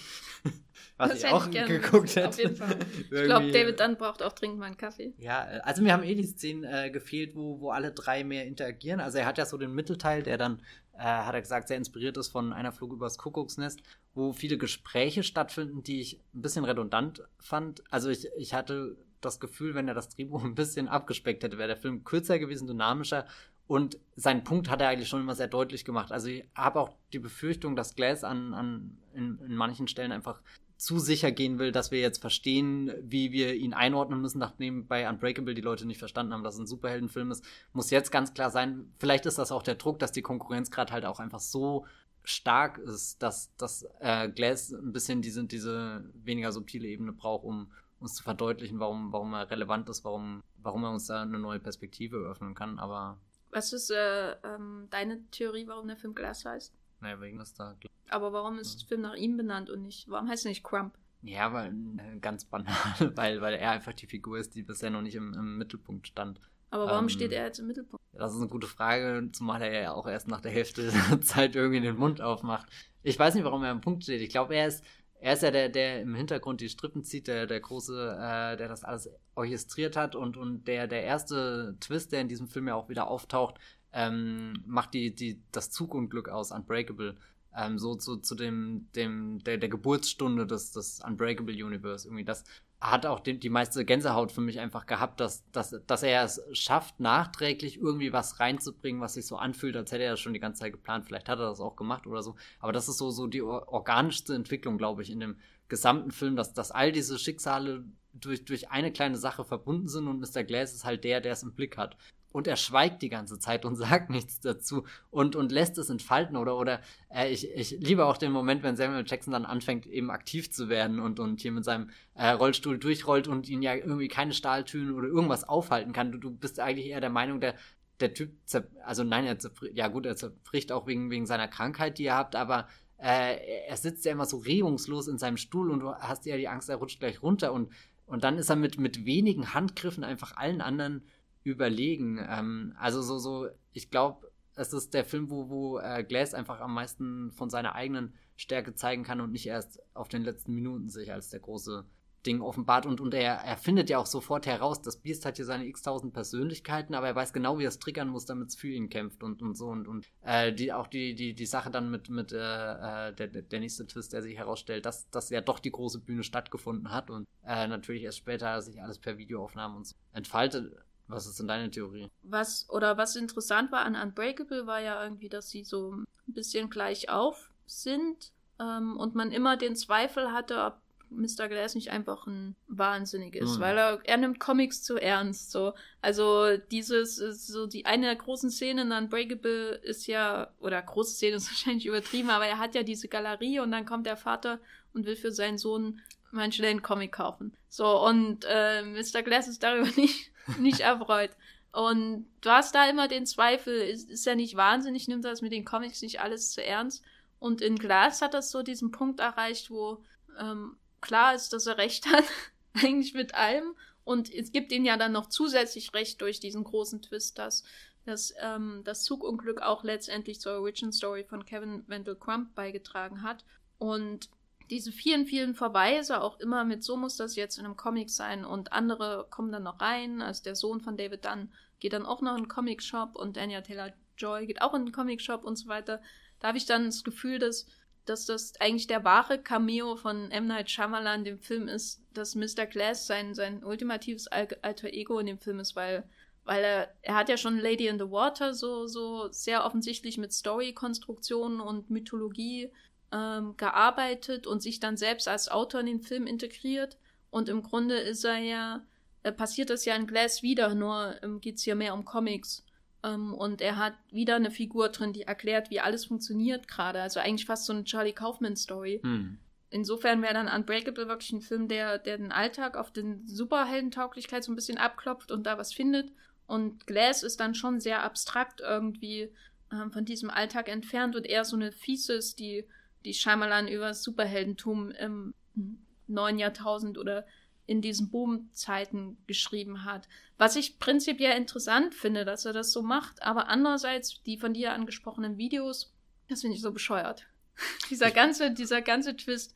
Und vor allem, weil der Film ja in einer Welt existiert, in der offenbar niemand Superhelden Filme schaut, sondern all dies nur Comics. Aber ähm, und rennen trotzdem durch die Straße und lang, schlagen Leute in die Fresse und tun so, als wären sie Superhelden. Mit, mit einem, äh, mit so einer, nicht mit einem Handy aber, ne, sondern mit so einer Kamera, was ich auch ganz komisch fand, dass sie es nicht mit einem Handy gemacht haben, was niemand hat heute doch so eine Kamera in der Hand. Kommt drauf an, welches YouTuber-Level du erreicht hast. Nee, nee, das glaube ich nicht. Wenn dann hast du, wenn dann hast du eine DSLR oder so oder eine Systemkamera, mit der du ordentlich HD schießen kannst. Man, niemand hat heute so einen kleinen Camcorder, um das zu machen. Ja, Die Bildstabilisation ist furchtbar bei diesen Dingern. Ähm, wenn, dann haben sie ein iPhone. Und da habe ich mich dann gefragt, spielt der Film wirklich in unserer Gegenwart? Weil, weil ähm, die moderne Kommunikation ähm, äh, spielt da eigentlich überhaupt keine Rolle oder wie wir mit Videos umgehen, wie wir auch Zweifel ähm, angelernt haben, mittlerweile mit Videos umzugehen und zu fragen, ist es wirklich echt zum Beispiel. Meine, wenn ich in der Welt von Glas leben würde, mit meinem Wissen, wäre mein erster Gedanke, das ist doch alles Fake. Ne, irgendjemand hat hier einen viralen Moment konstruiert mit, mit Superhelden in Anführungszeichen, hm. die ja eigentlich gar nichts Besonderes machen, außer James McAvoy. Das Einzige, was ich beeindruckend finde, ist, wenn man da sieht, ist, dass das James, wie James McAvoy über die Wiese hopst. Das ist echt ein Wahnsinnsmoment, ja. oder? Wie so ein Tier, wo er dann, ah, da springt und. Und das wirkt für mich so ähm, von der Zeit überholt. Das wirkt fast schon Eastwood. Eastwood. Eastwoodisch. Ähm, wie wie ähm, gedacht wird, ja, da hat jemand aufgenommen, wie jemand eine Tür aufschlägt und alle werden das glauben und an die Existenz von Superhelden denken, äh, äh, glauben, weil ja jeder für Videos für Bares nimmt. Das ist 90er Jahre, äh, denke. Ah, das ist ein guter Punkt. Ich meine, du siehst ja, dass der Sohn erwachsen ist. Das heißt, gewisse Zeit wird schon ins Land gezogen sein. Deswegen äh, glaube ich nicht, dass sich da noch ein heimlicher Twist irgendwie versteckt, dass das irgendwie nur drei Jahre später spielt.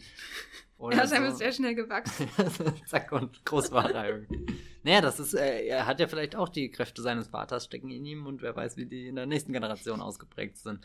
Äh, auch interessant fand ich die, die, die, den Generation, äh, die Generationenübergabe, die dann am Ende so irgendwie stattfindet, aber auch nur unter der Voraussetzung, dass alles, was davor äh, ist, auf schlimmste Art und Weise in den Pfützen ertrinken muss und sterben muss und tot und also wie es ist unglaublich stark, wie er es schafft, aus einer Pfütze wirklich einen Ozean zu machen und und wenn Bruce Willis dann da drinnen liegt und rumsappert und reingedrückt wird, das ah, ich weiß nicht, der Moment hat mich total weggerissen. Das, da, damit habe ich nicht gerechnet, dass, dass das so zu Ende geht. Warum lasst du denn da? Ich glaube, ich brauche eine Pause. Der, die Pfütze, die macht mich fertig.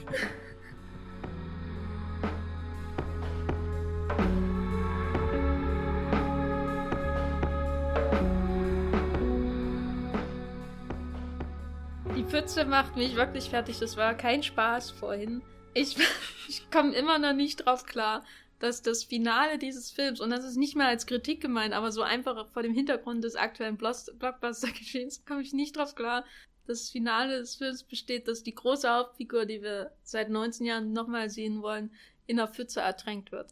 Ich finde das stark. Das ist, das ist der Moment, wo klar ist, dass äh, auf Letterbox existiert gerade der Begriff Glasterpiece. Ich glaube, das kann man an dieser Stelle auch mal droppen. ich weiß gar nicht, wer den geschrieben hat. Ich glaube, Adam Cook oder so. Ja, äh, Cook hat, glaube ich, ja. vier oder fünf Sterne gegeben. Ja, guter Mann hier. nee, aber im Ernst, weil ähm, man muss es dem Film ja schon anrechnen, dass er sich recht radikal von seinen drei Hauptfiguren trennt. Was für mich, das ist für mich vielleicht der, der radikalste Kommentar des Films zum aktuellen Superheldengeschehen. Hm. Gerade im Jahr von Infinity War, wo jeder weiß, dass äh, 90% der Figuren wieder auferstehen werden, die da gestorben sind. Hashtag Dezimierung. Äh, dass, dass er das einfach macht und zwar auf so durchaus unspektakulärer Weise. Also Mr. Glass wird in den Bauch geboxt und ähm, Kevin Wendell Crump wird angeschossen und David Dunn ähm, ertrinken wird eine Pfütze ertrinken. Und zu dem Zeitpunkt wissen wir auch noch nicht, dass es diese Videobänder gibt. Also zu dem Zeitpunkt ist es ja einfach nur ähnlich, weil das sind diese Helden, Bösewichte und, und was auch immer Drahtzieher mit ihren großen, tollen Fähigkeiten und im Hintergrund ja immer noch der große Tower. Aber das wird halt zack und es ist fertig und keiner hätte es mitgekriegt irgendwie so, so. Also das fand ich schon sehr konsequent. Da kommt der Film wieder zurück auf seine Ebene der Alltagsmythologie irgendwie. Das, das muss, ja, das, also das ist, finde ich schon irgendwie, ich habe viele Probleme mit dem Film, aber das im letzten Drittel halt gerade nicht, weil er weil er ähm, sich davor so verhebt, aber dann irgendwie wieder so an seinen Kern zurückfindet, nämlich auch dieses Superheldentum im Gewöhnlichen. Und dementsprechend gewöhnlich sind letztendlich die Tode, die die ähm, Hauptfiguren da erleiden. Weil die Alltags... trinken. Ja, in der Pfütze kann jedem mal passieren. Ja. Also ähm, großer Albtraum, bist total besoffen und liegst in der Pfütze und erstickst an gut, ähm, ertrinkst in der Pfütze. Weil die, die Alltagsmythologie ist ja so, dass eins der, der großen Themen von Shyamalan in seinem Werk, also Mythologie generell, äh, diese Idee, dass in der modernen Welt sowas nicht mehr ernst genommen wird und deswegen müssen seine Filme irgendwie die, das mhm. ersetzen. Das hat, hat man am stärksten in seinen Anfangstagen natürlich dann in Unbreakable, wo er quasi die Popkultur zur Kunst erhebt und zur ähm, auch wieder mit Mr. Glass im Grunde zu dieser epischen Geschichte, die uns seit ähm, tausenden Jahren begleitet, was er hier dann ähm, wirklich wieder aufnimmt, auch mit dieser Geheimorganisation, die das dann ja quasi alles, die gibt ja im Grunde Mr. Glass recht. Ne? Es ist wieder so ein Moment, wo alle sagen, ja, der, der hat da richtig gelegen. Also er liegt da am Ende, aber er hat auch so richtig gelegen. Und ähm, dann hat er, Entschuldigung. Das ist, ich habe erst drei Sekunden später verstanden, was du gerade gesagt hast. Das ist gut, es ist wahrscheinlich besser, wenn man es nicht versteht. ähm, und äh, oh. dann in, in äh, Science diese, diese Alien-Geschichte, äh, die direkt in die, die Vergangenheit von Mel Gibson hinein sie eine Schneise bricht sozusagen und am, am radikalsten ist das natürlich dann in Lady in the Water, aber im Grunde auch in The Village, wo sich hm. diese Gemeinschaft selber diese Mythologie erschafft, um sich von der Außenwelt abzutrennen und insofern ist Glass ja jetzt wirklich sowas wie ein, ein Peak irgendwie. Also ich weiß nicht, wie er das noch selbstreflexiver mit diesem, diesem Motiv umgehen will. Und ich weiß auch nicht, ob ich das nochmal sehen will, dass er das macht. Aber vielleicht ist ja Glass, also so, es kommt ja sehr viel zusammen, das haben wir jetzt schon irgendwie uns erarbeitet und vielleicht ist das jetzt auch so, so, das musste einfach mal raus, das hat er jetzt geschrieben, da hat er sich irgendwie lange vorbereitet, das schlummert in ihm drin, jetzt hat er auch die letzten Notizen von 99 noch, äh, noch mal rausgeholt und also vielleicht ist er ja jetzt, äh, vielleicht kommt jetzt die nächste Phase in seinem äh, Schaffen. Er ist irgendwie unvorhersehbar. Also ich habe Angst, dass er jetzt wieder einen Blockbuster macht, weil Glass so, ja. so erfolgreich ist. Ich fände es schöner, wenn er weiter Blumhouse-Filme für 20 Millionen macht oder so. Aber jetzt haben wir so viel darüber geredet, was da ist und was zusammenkommt und was den Film vielleicht auch ein bisschen aufbläht. Ähm, aber es gibt auch einige Dinge, die fehlen. Und äh, der, der wichtigste Name ähm, ist James Newton Howard. Matthias. Ja, sein Stammkomponist, der, also er tritt ja öfter mal mit äh, Schauspielern, die er gerne mag, wie Joaquin Phoenix ist in mehreren Filmen von ihm dabei. Oder auch Kameramänner, die er sich dann äh, mehrmals jetzt holt. Zum Beispiel der von äh, äh, Glass ist auch derjenige, mit dem er ähm, Split umgesetzt hat, um eine gewisse Kontinuität oder was auch immer zu erreichen. Aber die, die größte Konstante ist da tatsächlich der Komponist gewesen, den er bis zum äh, letzten, also bis zum Film, bevor er hier äh, mit Blumhouse äh, The Visit gemacht hat und wo vermutlich das Budget einfach nicht gereicht hat, um einen hier großen Komponisten wie ihn da zu engagieren. Und ich finde, die, die Musik äh, schafft in seinen Filmen schon nochmal, die beflügelt sehr viel, die, die schafft äh, Raum für Größe. Ähm, jetzt gerade, wo ich die Legende von Aang so kritisiere, dass ich da nicht reinkomme, muss ich sagen, würde ich die Musik hören, könnte ich mir da das nächste Herr der Ringe-Epos vorstellen. Irgendwie was von fremden Ländern, fremden Kulturen erzählt, wo, wo große Intrigen mit Königreichen und verschiedenen Gruppierungen, die, die sich anfeinden und so stattfinden. Aber, aber jetzt auch, nachdem ich frisch hier The Village und Science gesehen habe, ich glaube, die emotionalsten Momente werden dann eben auch über, über die Musik balanciert. Und, und so ein ganz bizarres Beispiel ist, du hast vorhin gesagt, äh, seine Filme sind immer konzentriert auf, auf wenige Orte, sei das jetzt halt eben das, die, die Farm oder, oder, oder das, das Dorf, aber am ehesten halt hier in äh, Lady in Water, wo, wo sich alles fast um den Pool rum abspielt, aber wenn, auch wenn du die Musik wieder nur hörst, hättest du das Gefühl, er hat einen Film über das Universum gerade gedreht, was er ja vielleicht auch, oder, oder ich habe das Gefühl, James Newton Howard erzählt dann äh, viel einfach was, was bei ihm nur zwischen den Zeilen im Drehbuch steht. Und, und das vermisse ich tatsächlich ein bisschen, weil, weil das seinen Film nochmal eine, eine ganz besondere Ebene gegeben hat, in der man sich dann wirklich auflöst, in der man sich verliert, während Split, Glass und auch The Visit oder so sind dann ähm, da fehlt mir einfach die Musik zum Träumen dazu. Ja, ich hatte, ich fand es auch einfach sehr schön, äh, Glass, wenn Unbreakable wieder mhm. ähm, zu sehen war. Also sowohl die Szenen, die man schon kannte, als auch die dann zum Beispiel die Zugszene, die dann sehr fließend irgendwie in die nachgetretenen Sachen eingebunden wurde.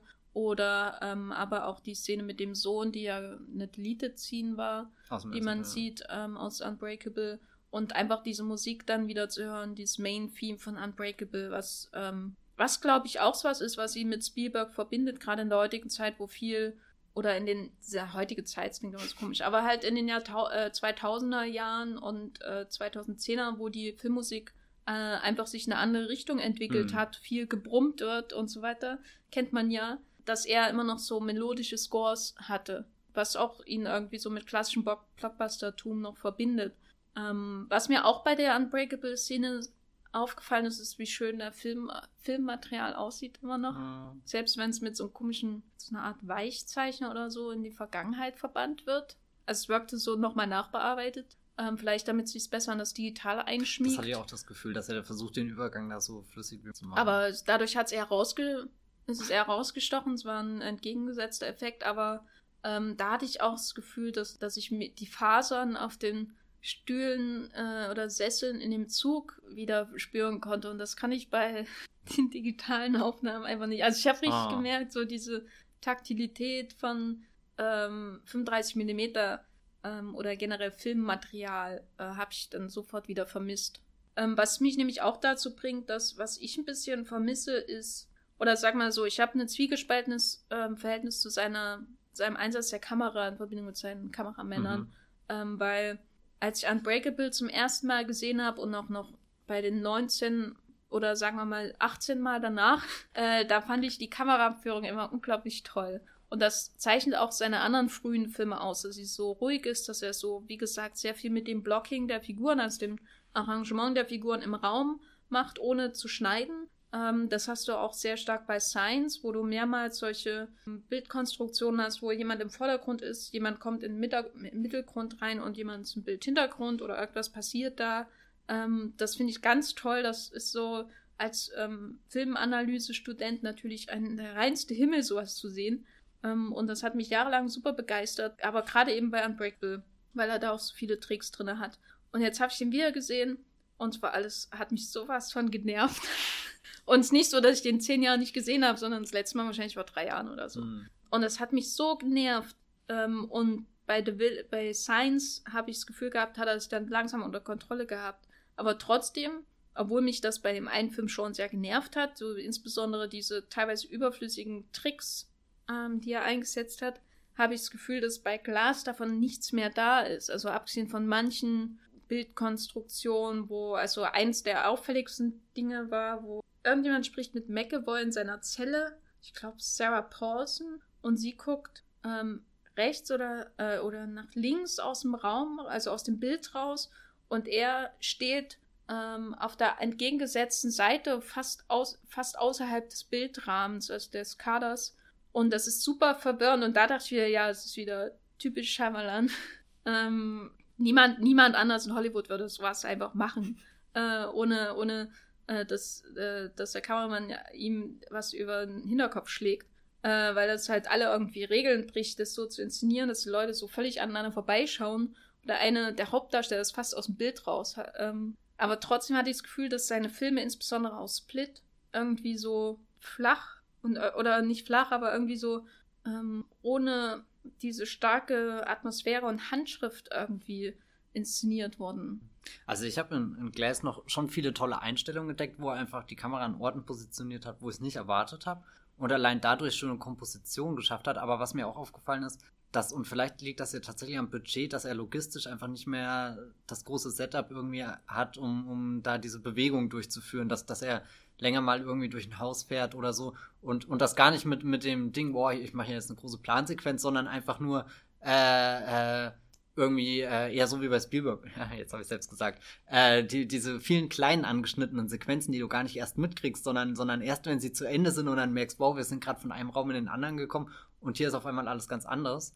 Und das ist gerade direkt vor meinen Augen passiert, das kann ich jetzt gar nicht glauben oder so. Und also, keine Ahnung, das wäre eine meiner Theorien, warum er das weniger macht. Aber ich glaube, er ist schon noch sehr daran interessiert, äh, Filme einfach bewusst zu inszenieren, weil, weil deswegen ist auch Glass hat ja weiterhin diesen fast schon meditativen Charakter, dass du erstmal da bist und, und eintauchst und gut. Aber du kannst hier nicht eintauchen, weil er ständig springt.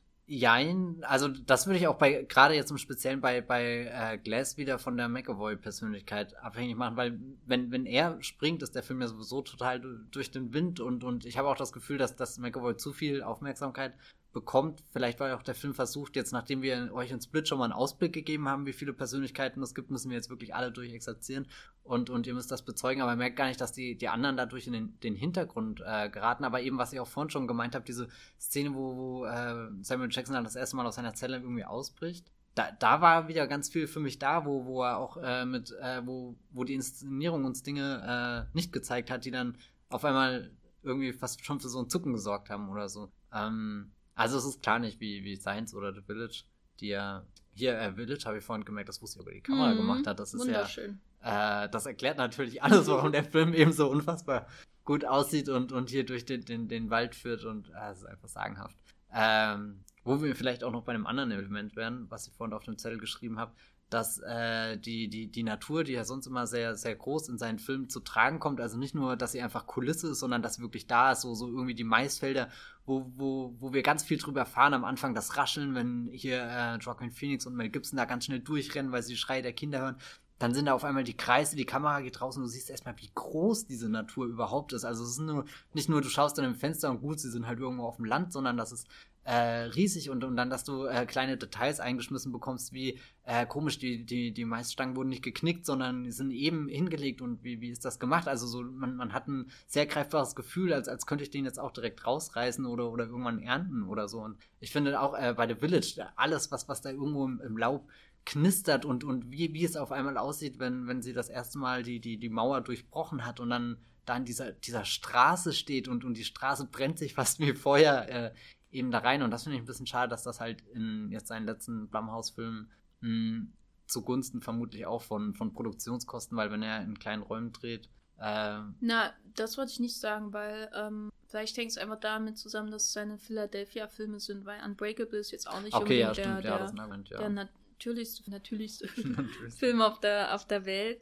Ja, stimmt eigentlich. Aber und, und Split, bei Split ist es insofern interessant, dass er quasi unter einem Zoo spielt alles äh, und diese ganze Idee, dass da ein Käfig ist, wo, wo diese ganzen, dieser ganze, ähm, die halbe Zoobelegschaft schon in seinem Kopf äh, eingesperrt ist. Was ich insofern oder was das so ein bisschen relativiert vielleicht in Glass ist, dass man schon diese, dieses, diese Anstalt als architektonisches, also als Monument da hat. Ne? Also es ist jetzt natürlich nicht Natur in dem Sinne, aber anders als bei Split spielt es ja schon in der Außenwelt sehr stark und du hast immer dieses Bild von dieser Anstalt mit den hereingecgi'ten Bäumen mhm. äh, an einer Stelle, was ich ganz komisch fand. Da ist sehr viel seltsames CGI in dem Film.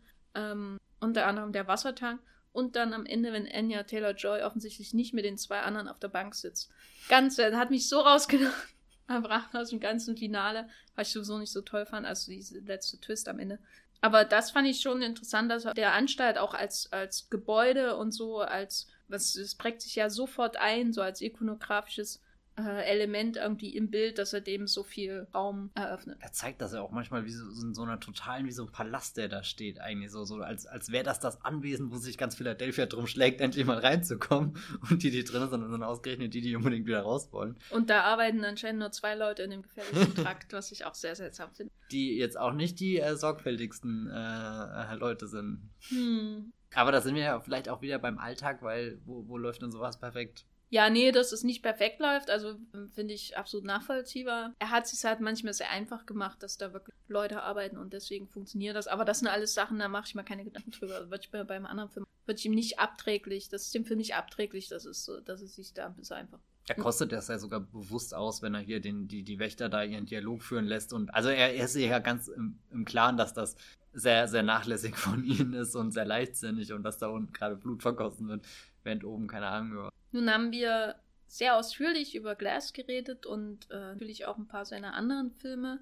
Und jetzt hat er diesen, wie schon erwähnt, großen Zirkelschluss seiner Karriere vorgelegt. Äh, Glass, womöglich der erfolgreichste Film seines Comebacks seit ähm, The Visit. Und äh, diese, diese Rückkehr zu diesen alten Motiven aus Unbreakable äh, und seinen alten Stars damit auch. Also Bruce Willis sowieso der Mann, der am Anfang seiner Hollywood-Karriere im Grunde steht, also von Shyamalan. Ähm, aber was, wie hat er sich denn seitdem überhaupt entwickelt? Also wenn man so den Sprung sieht zwischen Unbreakable und Glass, ähm, was ist, gibt es da irgendwie was Zentrales, wo man denkt, das hat, abgesehen von der Kamera oder ähm, die Musik fehlt leider von, von dem Original, wahrscheinlich ein anderer Komponist. Also wo hat sich, was, diese ganzen Stationen, wo haben die Shyamalan hingeführt? Naja, ich glaube, er, er hat irgendwie äh, so, so diese, diese Phase, wo er so im, im luftleeren Raum war mit Airbender und After Earth, wo, wo man wirklich einen Regisseur gesehen hat, der eigentlich schon äh, eine Stimme hatte und dann irgendwie wieder in der freien Luft pendelt und nicht weiß wohin. Und ich glaube, die, diese, oder er hat sich sehr auf Dinge besonnen und die dann im kleinen Rahmen sehr bewusst umgesetzt. Aber auch mit dem Wissen eben, dass er nicht mehr James Newton Howard hat und nicht mehr das Mega-Budget. Also so, ich glaube, er ist einfach sehr realistisch mit sich selbst ins Gericht gezogen und deswegen funktioniert das ja gerade so. Also er, er baut sich ja wirklich immer wieder auf. So, so von The Visit war ja Split schon wieder ein deutlich größerer Sprung und jetzt Glass der, der nächste. Also ich, es, es fühlt sich manchmal so an wie jemand, der irgendwie nach, nach der schlimmsten Nacht seines Lebens früh aufwacht und merkt, dass das alles in Scherben liegt und dann halt äh, eine Stunde frustriert ist und heult aber dann anfängt und irgendwie aufhängt zu kehren oder, oder zu putzen, irgendwie die Schränke wieder einzusortieren, vielleicht auch auszumisten mit all dem Zeug, was er nicht braucht. Wo ich ein bisschen Angst habe, ist aber, dass er sich jetzt so eine, so eine Mini-Nische irgendwie erarbeitet hat. Und ich will eigentlich nicht, dass er in der bleibt, weil die Filme, die ich von ihm lieb, äh, sind halt eher da in den 2000ern, Anfang der 2000er ähm, verankert und es sind nicht unbedingt die, die The Visit und Split-Filme. So, so, ich, finde das interessant und werde ihn auch weiter verfolgen, weil, weil ich ihn einfach wirklich äh, als Regisseur dann irgendwie doch zu sehr schätze, aber ich hoffe nicht, dass oder ich hoffe nicht, dass das jetzt schon die Endstation war. Na, Endstation würde ich auch nicht sagen. Ich habe irgendwie das Gefühl, das geht dann alles nochmal von vorne los. Er kriegt nochmal mhm. einen Blockbuster und dann äh, setzt er es wieder in den Sand, weil er, weil äh, man muss ja sagen, dass er sich ja im Grunde schon sehr treu ja. geblieben ist. Ne? Er macht, man denkt, äh, Sixth Sense kommt ins Kino und wir haben ja darüber gesprochen, wie so sich die Wahrnehmung seiner Filme verändert hat, wie er zum Twistmaster wurde ähm, und wie das auch die Leute dann in so eine Erwartungshaltung gebracht hat, die er eigentlich nur enttäuschen konnte. Und er hat das aber immer gefüttert, immer und immer wieder, als wäre das sowas fast, also, also ich weiß nicht, sowas Krankhaftes, dass es immer machen muss. Er muss mm. immer den Twistfilm bringen. Und da hatte ich dann das Gefühl, dass seine Blockbuster ihn zumindest davon ähm, entfernt haben äh, und dann schafft er seine Erneuerung, indem er im Grunde wieder in dieselbe Richtung geht. Und das finde ich echt ein bisschen schade, weil ich finde ich, ich, ähm, ich habe ja, wie gesagt, nochmal die meisten seiner Filme nochmal geschaut und ich kann nicht sagen, dass ich jetzt ein Shyamalan-Fan bin und es gibt keinen Film von ihm, der mich wirklich so begeistert hat wie oder noch begeistert wie damals Unbreakable beim ersten Mal schauen, der dann halt seitdem abgenommen hat. Aber ich mag ihn als Filmemacher, weil ich glaube, dass er einfach eine sehr gute fähiger Filmemacher einfach ist, so was, was die Basics angeht, dass man, was man auch in den, den Action-Szenen am Ende von Glass sieht. Action, soweit es überhaupt vorhanden ist. Er hat da das Talent und ich finde, er behandelt sehr interessante Themen und seine Faszination mit diesen Mythologien finde ich auch eines der sympathischsten Züge, sympathischsten Züge seines Werkes. Aber trotzdem zieht sie ihn immer zu diesen Twists und das macht mich fertig, weil das hat ja, war ja damals schon ausgereizt. Und er, er bringt sich immer wieder so krankhaft in diese Situation, wo die Leute früher oder später sagen werden, der Twist ist nicht genug oder das ist zu viel oder das ist unglaubwürdig oder so. Und das kann ich einfach nicht. Also da würde ich gerne mal mit ihm beim Therapeuten sitzen und fragen, warum. Sieht er sich in dem. Ja. Also man will ja nicht beim Filmmacher rein psychologisieren, aber er bringt sich auf jeden Fall durch die Filme immer wieder in die Situation, wo ähm, über das dieses eine Element geurteilt werden wird. Was viel ähm, intensiver ist, als meinetwegen, wenn Spielberg immer seine Kinder von Scheidungseltern reinbringt. Das ja was ganz anderes. Das lässt sich viel mehr biegen, glaube ich, und, und viel mehr auf eine andere Geschichte übertragen. Was ich interessant finde, er ist ja nie verlegen zu betonen, dass er, äh, vor allem jetzt nach seinen zwei Hollywood-Erfahrungen, dass er lieber seine kleinen äh, Originalfilme, Original Movies, wie sagt man, also halt seine unabhängig von irgendwelchen Franchises oder sowas machen will. Aber gerade diese Rückbesinnung auf den Twist ist ja genau eine Marke irgendwie, wo er sich ganz im Klaren ist, dass die existiert, dass das irgendwie, äh, wenn jemand sagt, komm, wir schauen Shyamalan-Film, das heißt, wir schauen äh, Mindfuck-Film oder so, keine Ahnung. Das ist äh, so, so wie, wo ich äh, erzählt habe, hier, ich und meine Freunde, äh, meine Freunde und ich haben uns zusammengesetzt, um The Happening zu schauen. Das war genau in die Zeit, wo wir wussten, keine Ahnung, wer Shyamalan ist, aber der macht Twists so irgendwie darüber lernt man ihn kennen und, und das ist vielleicht auch ein bisschen was, was ihn bei, bei Blumhaus auch, auch irgendwie äh, Vorschusslorbeeren oder so gegeben hat. Oder, oder ihn da vielleicht überhaupt, äh, sonst wäre er untergegangen wie tausend andere Regisseure, die jetzt mal einen kleinen Horrorfilm gemacht haben, aber man wusste, boah, der hat uns einmal, der hat einmal hier diesen Moment geschaffen und vielleicht schafft er das jetzt nochmal oder so. Vielleicht ist das, was er auf der Habenseite hat, aber auch eben was. was ist das der Süchtige, der immer sein Hai reproduzieren will, obwohl das erste Hai wie das Sixth Sense nie wieder so groß ist? Ach, das Hai. Ich habe gerade den Hai gedacht. Und, Ein ja. Hai-Film von M. Night Shyamalan wäre auch interessant, aber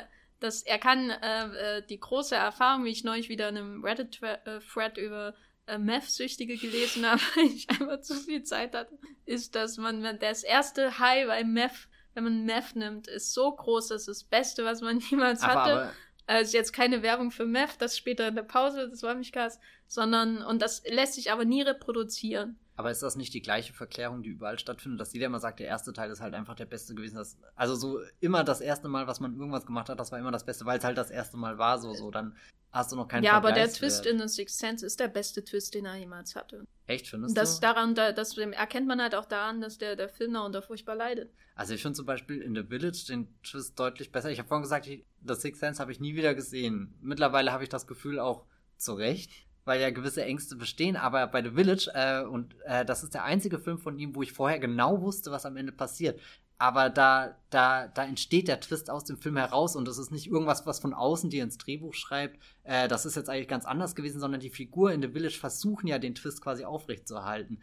Also so diese, diese ganze Dorfgemeinschaft ist ja bestrebt, um, um die Unwissenden herum diese, diese Illusion da zu machen. Und, und ich glaube, deswegen holt er mich am Ende auch immer ab und ich bin dann atemlos, obwohl ich genau weiß, wie, wie es aussieht und, und, und so, so. Also. Da würde ich aber auch sagen, dass der Twist in The Sixth Sense essentiell für die Charakterentwicklung dieses zentrale Motiv, äh, was ist der Daseinszweck von der Figur von Bruce Willis Nee, ich will ja gar nicht sagen, dass es jetzt nur ist. Nee, nee, das will ich nicht sagen, aber dass das halt bei The Twist, äh, bei, bei, bei The Village von Anfang an die Figuren im Film an dem Twist arbeiten, während äh, bei, bei Unbreakable ist es ja so, für, für Glass ist ja alles schon klar von Anfang an. Wir wissen es nur nicht als Zuschauer, das erfahren wir halt erst auf den letzten Drücker.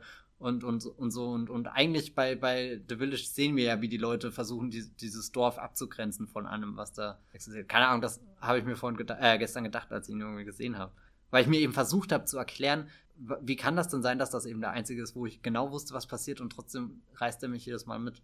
Also eigentlich das, was ich gerne widerlegen würde, zu sagen, heißt er hat sich abgenutzt oder so, aber an dem Punkt bin ich einfach noch nicht gekommen. M. Night Shyamalan William Hurt ist in der, der äh, Bryce Howard auf die Reise schickt. Ja, ich, oh, das, uh. Ja, ja. Aber er ist eigentlich auch schon Shyamalan. Ja, ich weiß, aber letztendlich ist ja wieder die Situation, dass ähm, wie Mr. Glass orchestriert ähm, seinen eigenen Superheldenbösewicht-Werdung mit mhm. dem Unfall ähm, dann und so weiter. Und William Hurt ist ja der Professor, der die ganze Idee hat für die Sache in The Village und der auch äh, die Welt erschafft aus dem Nichts heraus für seine ja, gut, Figuren. Schon, ja, und ähm, Bryce Dallas Howard dann ja tatsächlich so seine Story, wie sie in Lady in the Water heißt, auf die Reise schickt in, über die Grenzen hinaus und wieder zurück. Die Blinde aber natürlich nur, damit es bestehen bleibt. Für mich ist es halt einfach nicht nachvollziehbar, warum man sich immer in die Situation bringt.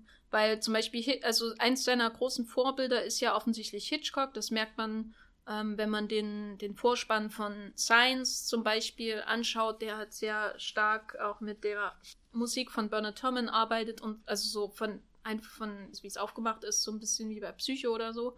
Ähm, und das kommt immer wieder, dieses, dieses Motiv. Aber selbst Hitchcock ist ja auch der, der Master of Suspense gewesen und er hatte immer seine MacGuffins drin. Aber das heißt nicht, dass die Filme immer auf ein ähnliches Ergebnis hinauslaufen, wo der Zuschauer dann jedes Mal sagt, das ranke ich jetzt äh, in, unter allen Hitchcock-Finals äh, so und so, sondern die sind ja trotzdem jedes Mal unterschiedlich, obwohl er immer mit den ähnlichen Obsessionen, mhm. den blonden Frauen äh, und äh, so weiter arbeitet, den Bomben unterm narrativen Tisch. Das finde ich halt komisch bei Shyamalan, dass er sich so künstlich so stark eingrenzt. Und ich glaube, wir finden dafür auch keine Antwort, weil wir nicht seine Therapeuten sind. ähm, aber ich finde den Punkt von dir sehr, sehr spannend, dass er halt damit seine Marke auch poliert, auch natürlich für, für sein Comeback ähm, anstatt sich zu erneuern und zu sagen, wie Jason Reitman, ich mache jetzt einen großen Blockbuster, der meinem Vater irgendwie folgt, der was ganz anderes sein ganzes Leben lang gemacht hat, aber egal. Ja. Wir reden über Ghostbusters 3, das nur zur Erklärung. Die filmgewordene Midlife Crisis. Die, wie es einen Artikel gibt im Internet, der lesenswert ist, wie ich finde, solltet ihr euch anschauen. Äh, also auch lesen, nicht nur anschauen. äh, und also das könnte man, hätte man hm. ja auch unter Karriereerneuerung verstehen können. Was glaubst du denn, wie, wie tief der, der Twist jetzt schon in seiner Identität äh, verankert ist? Also, also ich glaube, er ist einfach unter dem Zwang, das, ja. das zu machen, weil. Also ein bisschen ähm, die Geister, die er rief. Genau, und das ist jetzt das, was alle unter Shyamalan verstehen und deswegen muss er mal liefern, was alle unter Shyamalan verstehen. Das ist, finde ich, aber zum Beispiel bei jemandem wie Michael Bay, bei Michael Bay, wenn ich den Namen höre, habe ich natürlich auch sofort ein Bild davon, ähm, was seine Filme ausmacht. Da fände ich es auch komisch, wenn er anfängt, ein schwarz-weiß Drama über eine mexikanische Haushälterin zu machen. Was ich mir anschauen würde. Aber es wäre ähm, so ein radikaler Bruch, dass ich mir gar nicht mehr vorstellen könnte, wie Michael Bay und das zusammenführen soll. Sondern Michael Bay, Explosion oder explodierende Bizeps. So in der Art. Und das ist immer so diese Variation davon. Und das ist aber längst nicht so ein enges Korsett wie das, was ähm, Shyamalan sich da als Markenzeichen auferlegt hat, mit den Twists und zu dem man ja auch ähm, sklavisch immer wieder zurückkehrt. Selbst jetzt, wo er, er finanziert seinen Film mit 20 Millionen Dollar selbst und kann alles machen, was er will. Und das ist das, wofür er sich mhm. entscheidet. Diesen großen Twist. Ich meine, das ist auch so, um mal eine andere Assoziation zu bringen, ist vielleicht auch so wie, wie so ein Extremsportler, der sich immer wieder in die Gefahrensituation bringen muss vielleicht, weil er, er setzt, er, er, der Kritiker in seinem Film umbringt und sich selbst so in ähm, das Zentrum des, der Aufmerksamkeit drückt durch seine eigenen Auftritte, egal wie viel es kritisiert wird. Ähm, er setzt sich immer wieder dieser Situation aus, was sicherlich auch Respekt abbringt, aber ich kann mir schon vorstellen, dass es langfristig den Film schaden wird und ich ähm, so sehr ich es mich schon irgendwie freue, jetzt Bruce Willis wieder in der Rolle wiederzusehen und so sehr mir auch das letzte Drittel des Films gefällt, ähm, finde ich es doch schon, dass es nach insbesondere After Earth halt ein Rückschritt ist für ihn. Damit kann man mich zitieren, Jenny Ecke, Filmkritikerin. Bei After Earth gefällt mir immer besser, je öfter ich Und ich hätte gern mehr After Earth. Ich würde mir lieber noch so ein Scientology-Porno anschauen als, als äh, Glass 7 oder so. Also Glass 7, da sind wir ja noch mehr weit davon entfernt. Meine Hoffnung ist wirklich, dass das Glass das ist, was er seit, keine Ahnung, zwei Dekaden sagen wollte, es endlich gesagt hat, dafür auch seine 20 Millionen in die Hand genommen hat und dass er das nächste Mal 40 Millionen hat, um irgendwas anderes, Aufregendes, Geiles zu machen, wo, wo wir, wo alle, alle dann zu Jüngern werden und, und ihn anbeten, wie er es schon immer verdient hat. Jetzt gehst du aber in Richtung Scientology. Oh Gott, ja. Wann kommt so ein ja. Film mit Tom Cruise? Hat er nicht, hat er, ich weiß nicht, was, was, er Tom hatte Cruise. jetzt irgendwie eine Apple-Serie, aber ansonsten hat er ja noch nicht irgendwas Richtiges. Doch, hier steht Labor of Love bei der IMDb, ah, ja. was die wir hervorragend recherchiert, äh, recherchiert haben. Ähm, aber ist noch nichts bekannt, gell? Ähm, uh, a widower embarks on a cross-country trip on foot to prove his love for his late wife. Okay, das klingt wieder wie Classic. Shyamalan, vielleicht eher ein Drama, aber diese verstorbenen Frauen äh, kann ich jetzt auch einfach nicht mehr ab. also Paul Giamatti hat seine Frau verloren. Ja, ja, ich weiß Mel schon. Gibson hat seine Frau verloren. Na Bruce gut, in Sixth Sense hat Bruce Willis wurde verloren von der Frau. Wahrscheinlich er, aber hat sie auch verloren, weil es wirkt ja die ganzen Filme immer so, als äh, hätte sie, äh, wäre die Beziehung im Arsch. Ähm, in äh, Glass ist, hat er seine Frau auch wieder verloren, weil Robin Wright Penny ähm, letzte Staffel von House of Cards offensichtlich drehen musste oder Besseres zu tun hatte.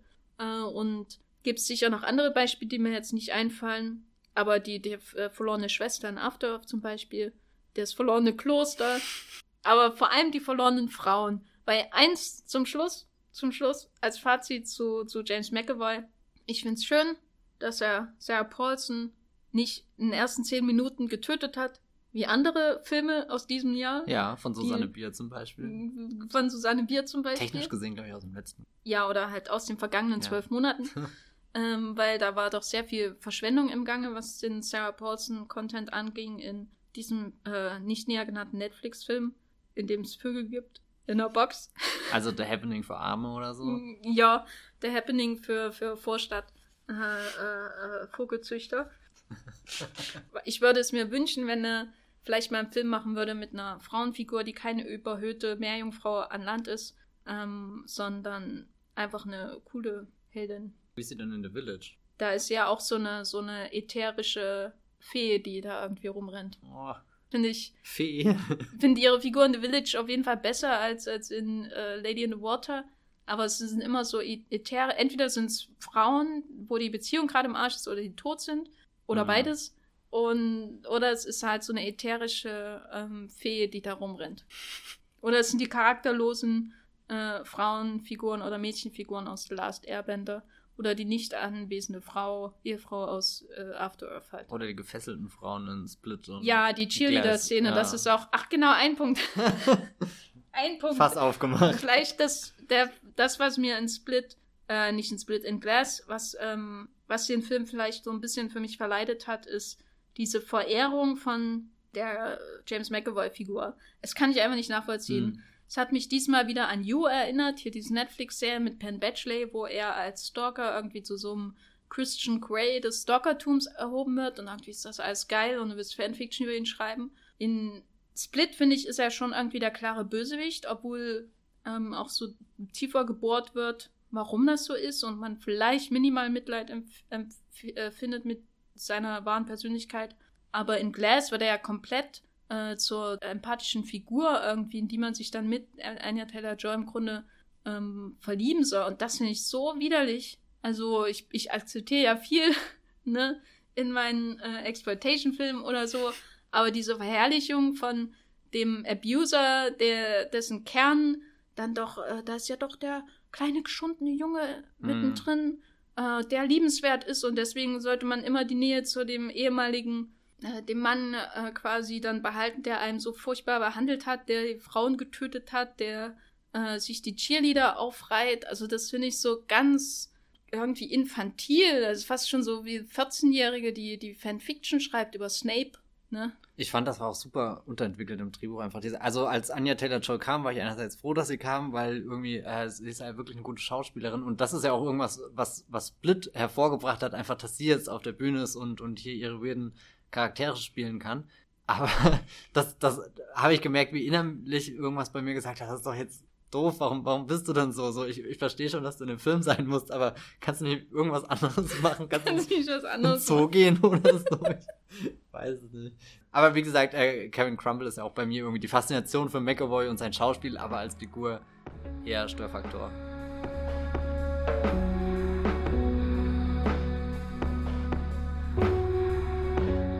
Bevor wir jetzt zum Abschied kommen in diesem Wollmilchcast über Glass und die Filme von M. Night Shyamalan, wollen wir natürlich noch unsere Top 10s, Top 11s Elevens. vorstellen, der Filme, die wir von M. Night Shyamalan gesehen haben. Wie machen wir das? Äh, Abwechselnd? ich fange ja, ich, fang, ich sag meine und dann sagst du deine, okay? Okay. Wir können ja vielleicht äh, noch, noch vorher sagen, es tut uns leid, dass wir leider nicht hier Wide Awake und Praying with Anger in diesen ganzen Podcast integriert haben. Nee, tut mir nicht leid. tut dir nicht leid. Also mir tut's leid, aber wir haben sie. Ja, mir tut's nicht leid, weil da gibt's bestimmt andere Podcasts. Die konventionellen Podcasts, die das ganze Werk eines Regisseurs betrachten, wenn sie sagen, wir reden über seine Filme. Sowas gibt's hier nicht im Wollmilchcast. wir schauen nur elf seiner Filme und manche davon seit fünf Jahren nicht mehr. Erinnert ihr euch an Spielberg, wo wir nur über elf seiner Filme geredet haben?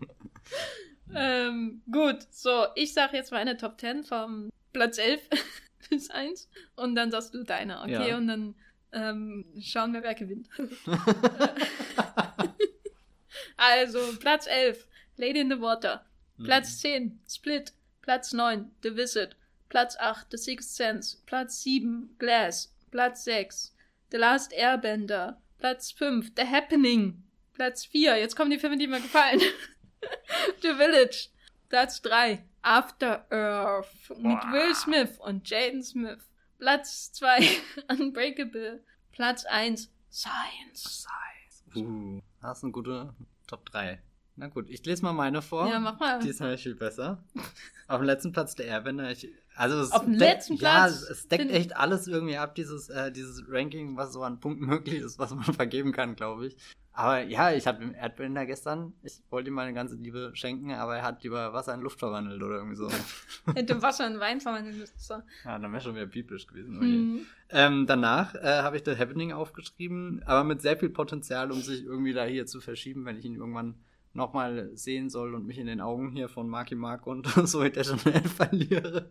Aber wer weiß, ob das jemals passiert, weil äh, auf Platz 9 The Visit, wobei den, das ist echt so ein Film, mit dem kann ich gar nichts anfangen. Den, ähm, bin ich nicht froh, dass er gedreht hat. Lady in Water. Aber trotzdem, na egal. auf Platz 8 der Größenbahn. Irgendwie, ich bin nicht abgeneigt und höre mir die Musik tatsächlich ganz gerne an. Äh, ja, danach äh, Split. Äh, irgendwie so in der Mitte, weil, mein Gott, gell? oh Gott ich bin echt schlecht. Ähm, After Earth.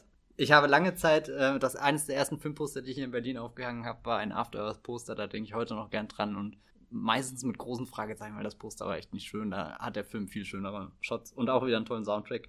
Dann habe ich das Six Sense aus, aufgezählt, einfach aufgrund der Erinnerungen, die ich an diesen Film verbinde. Und das war früher schon was Besonderes, den äh, hier im Fernsehen zu gucken. Der hat sich angefühlt wie, wie so ein großer Film, den man jetzt einfach sieht. Das, findet, glaube ich, auf jeder Reise eines äh, Menschen statt, der sich für Film interessiert und dann irgendwann dahin kommt. Äh, jetzt einfach mal auf Platz 4 Glass, weil warum denn nicht?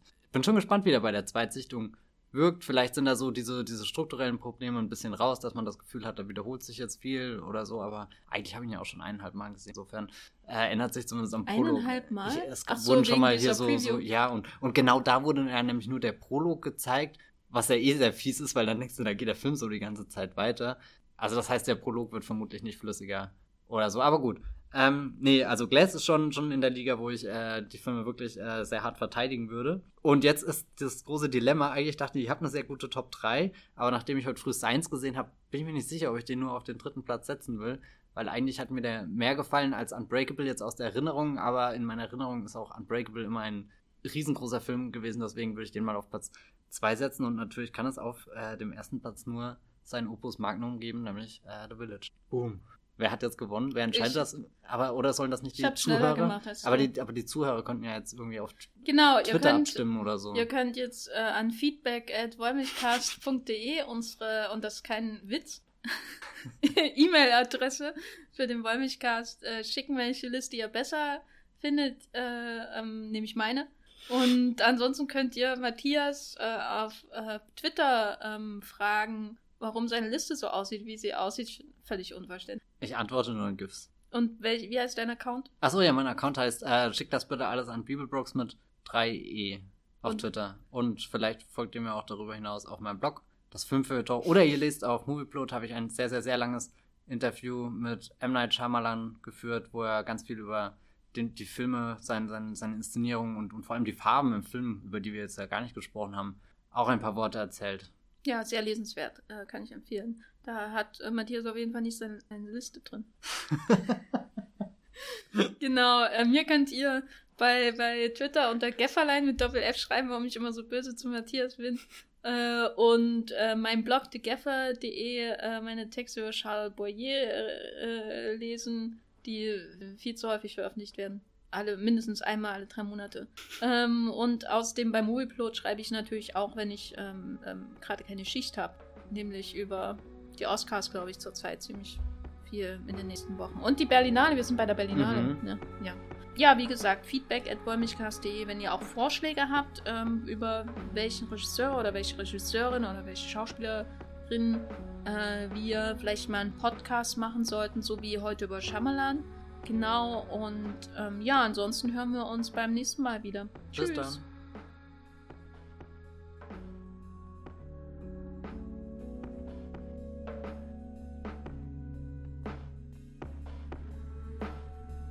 Der Wollmilchcast wird produziert von Matthias Hopf und Jenny Jeckel. Unser Intro und Outro stammt aus dem Song Slam Canto von Kai Engel.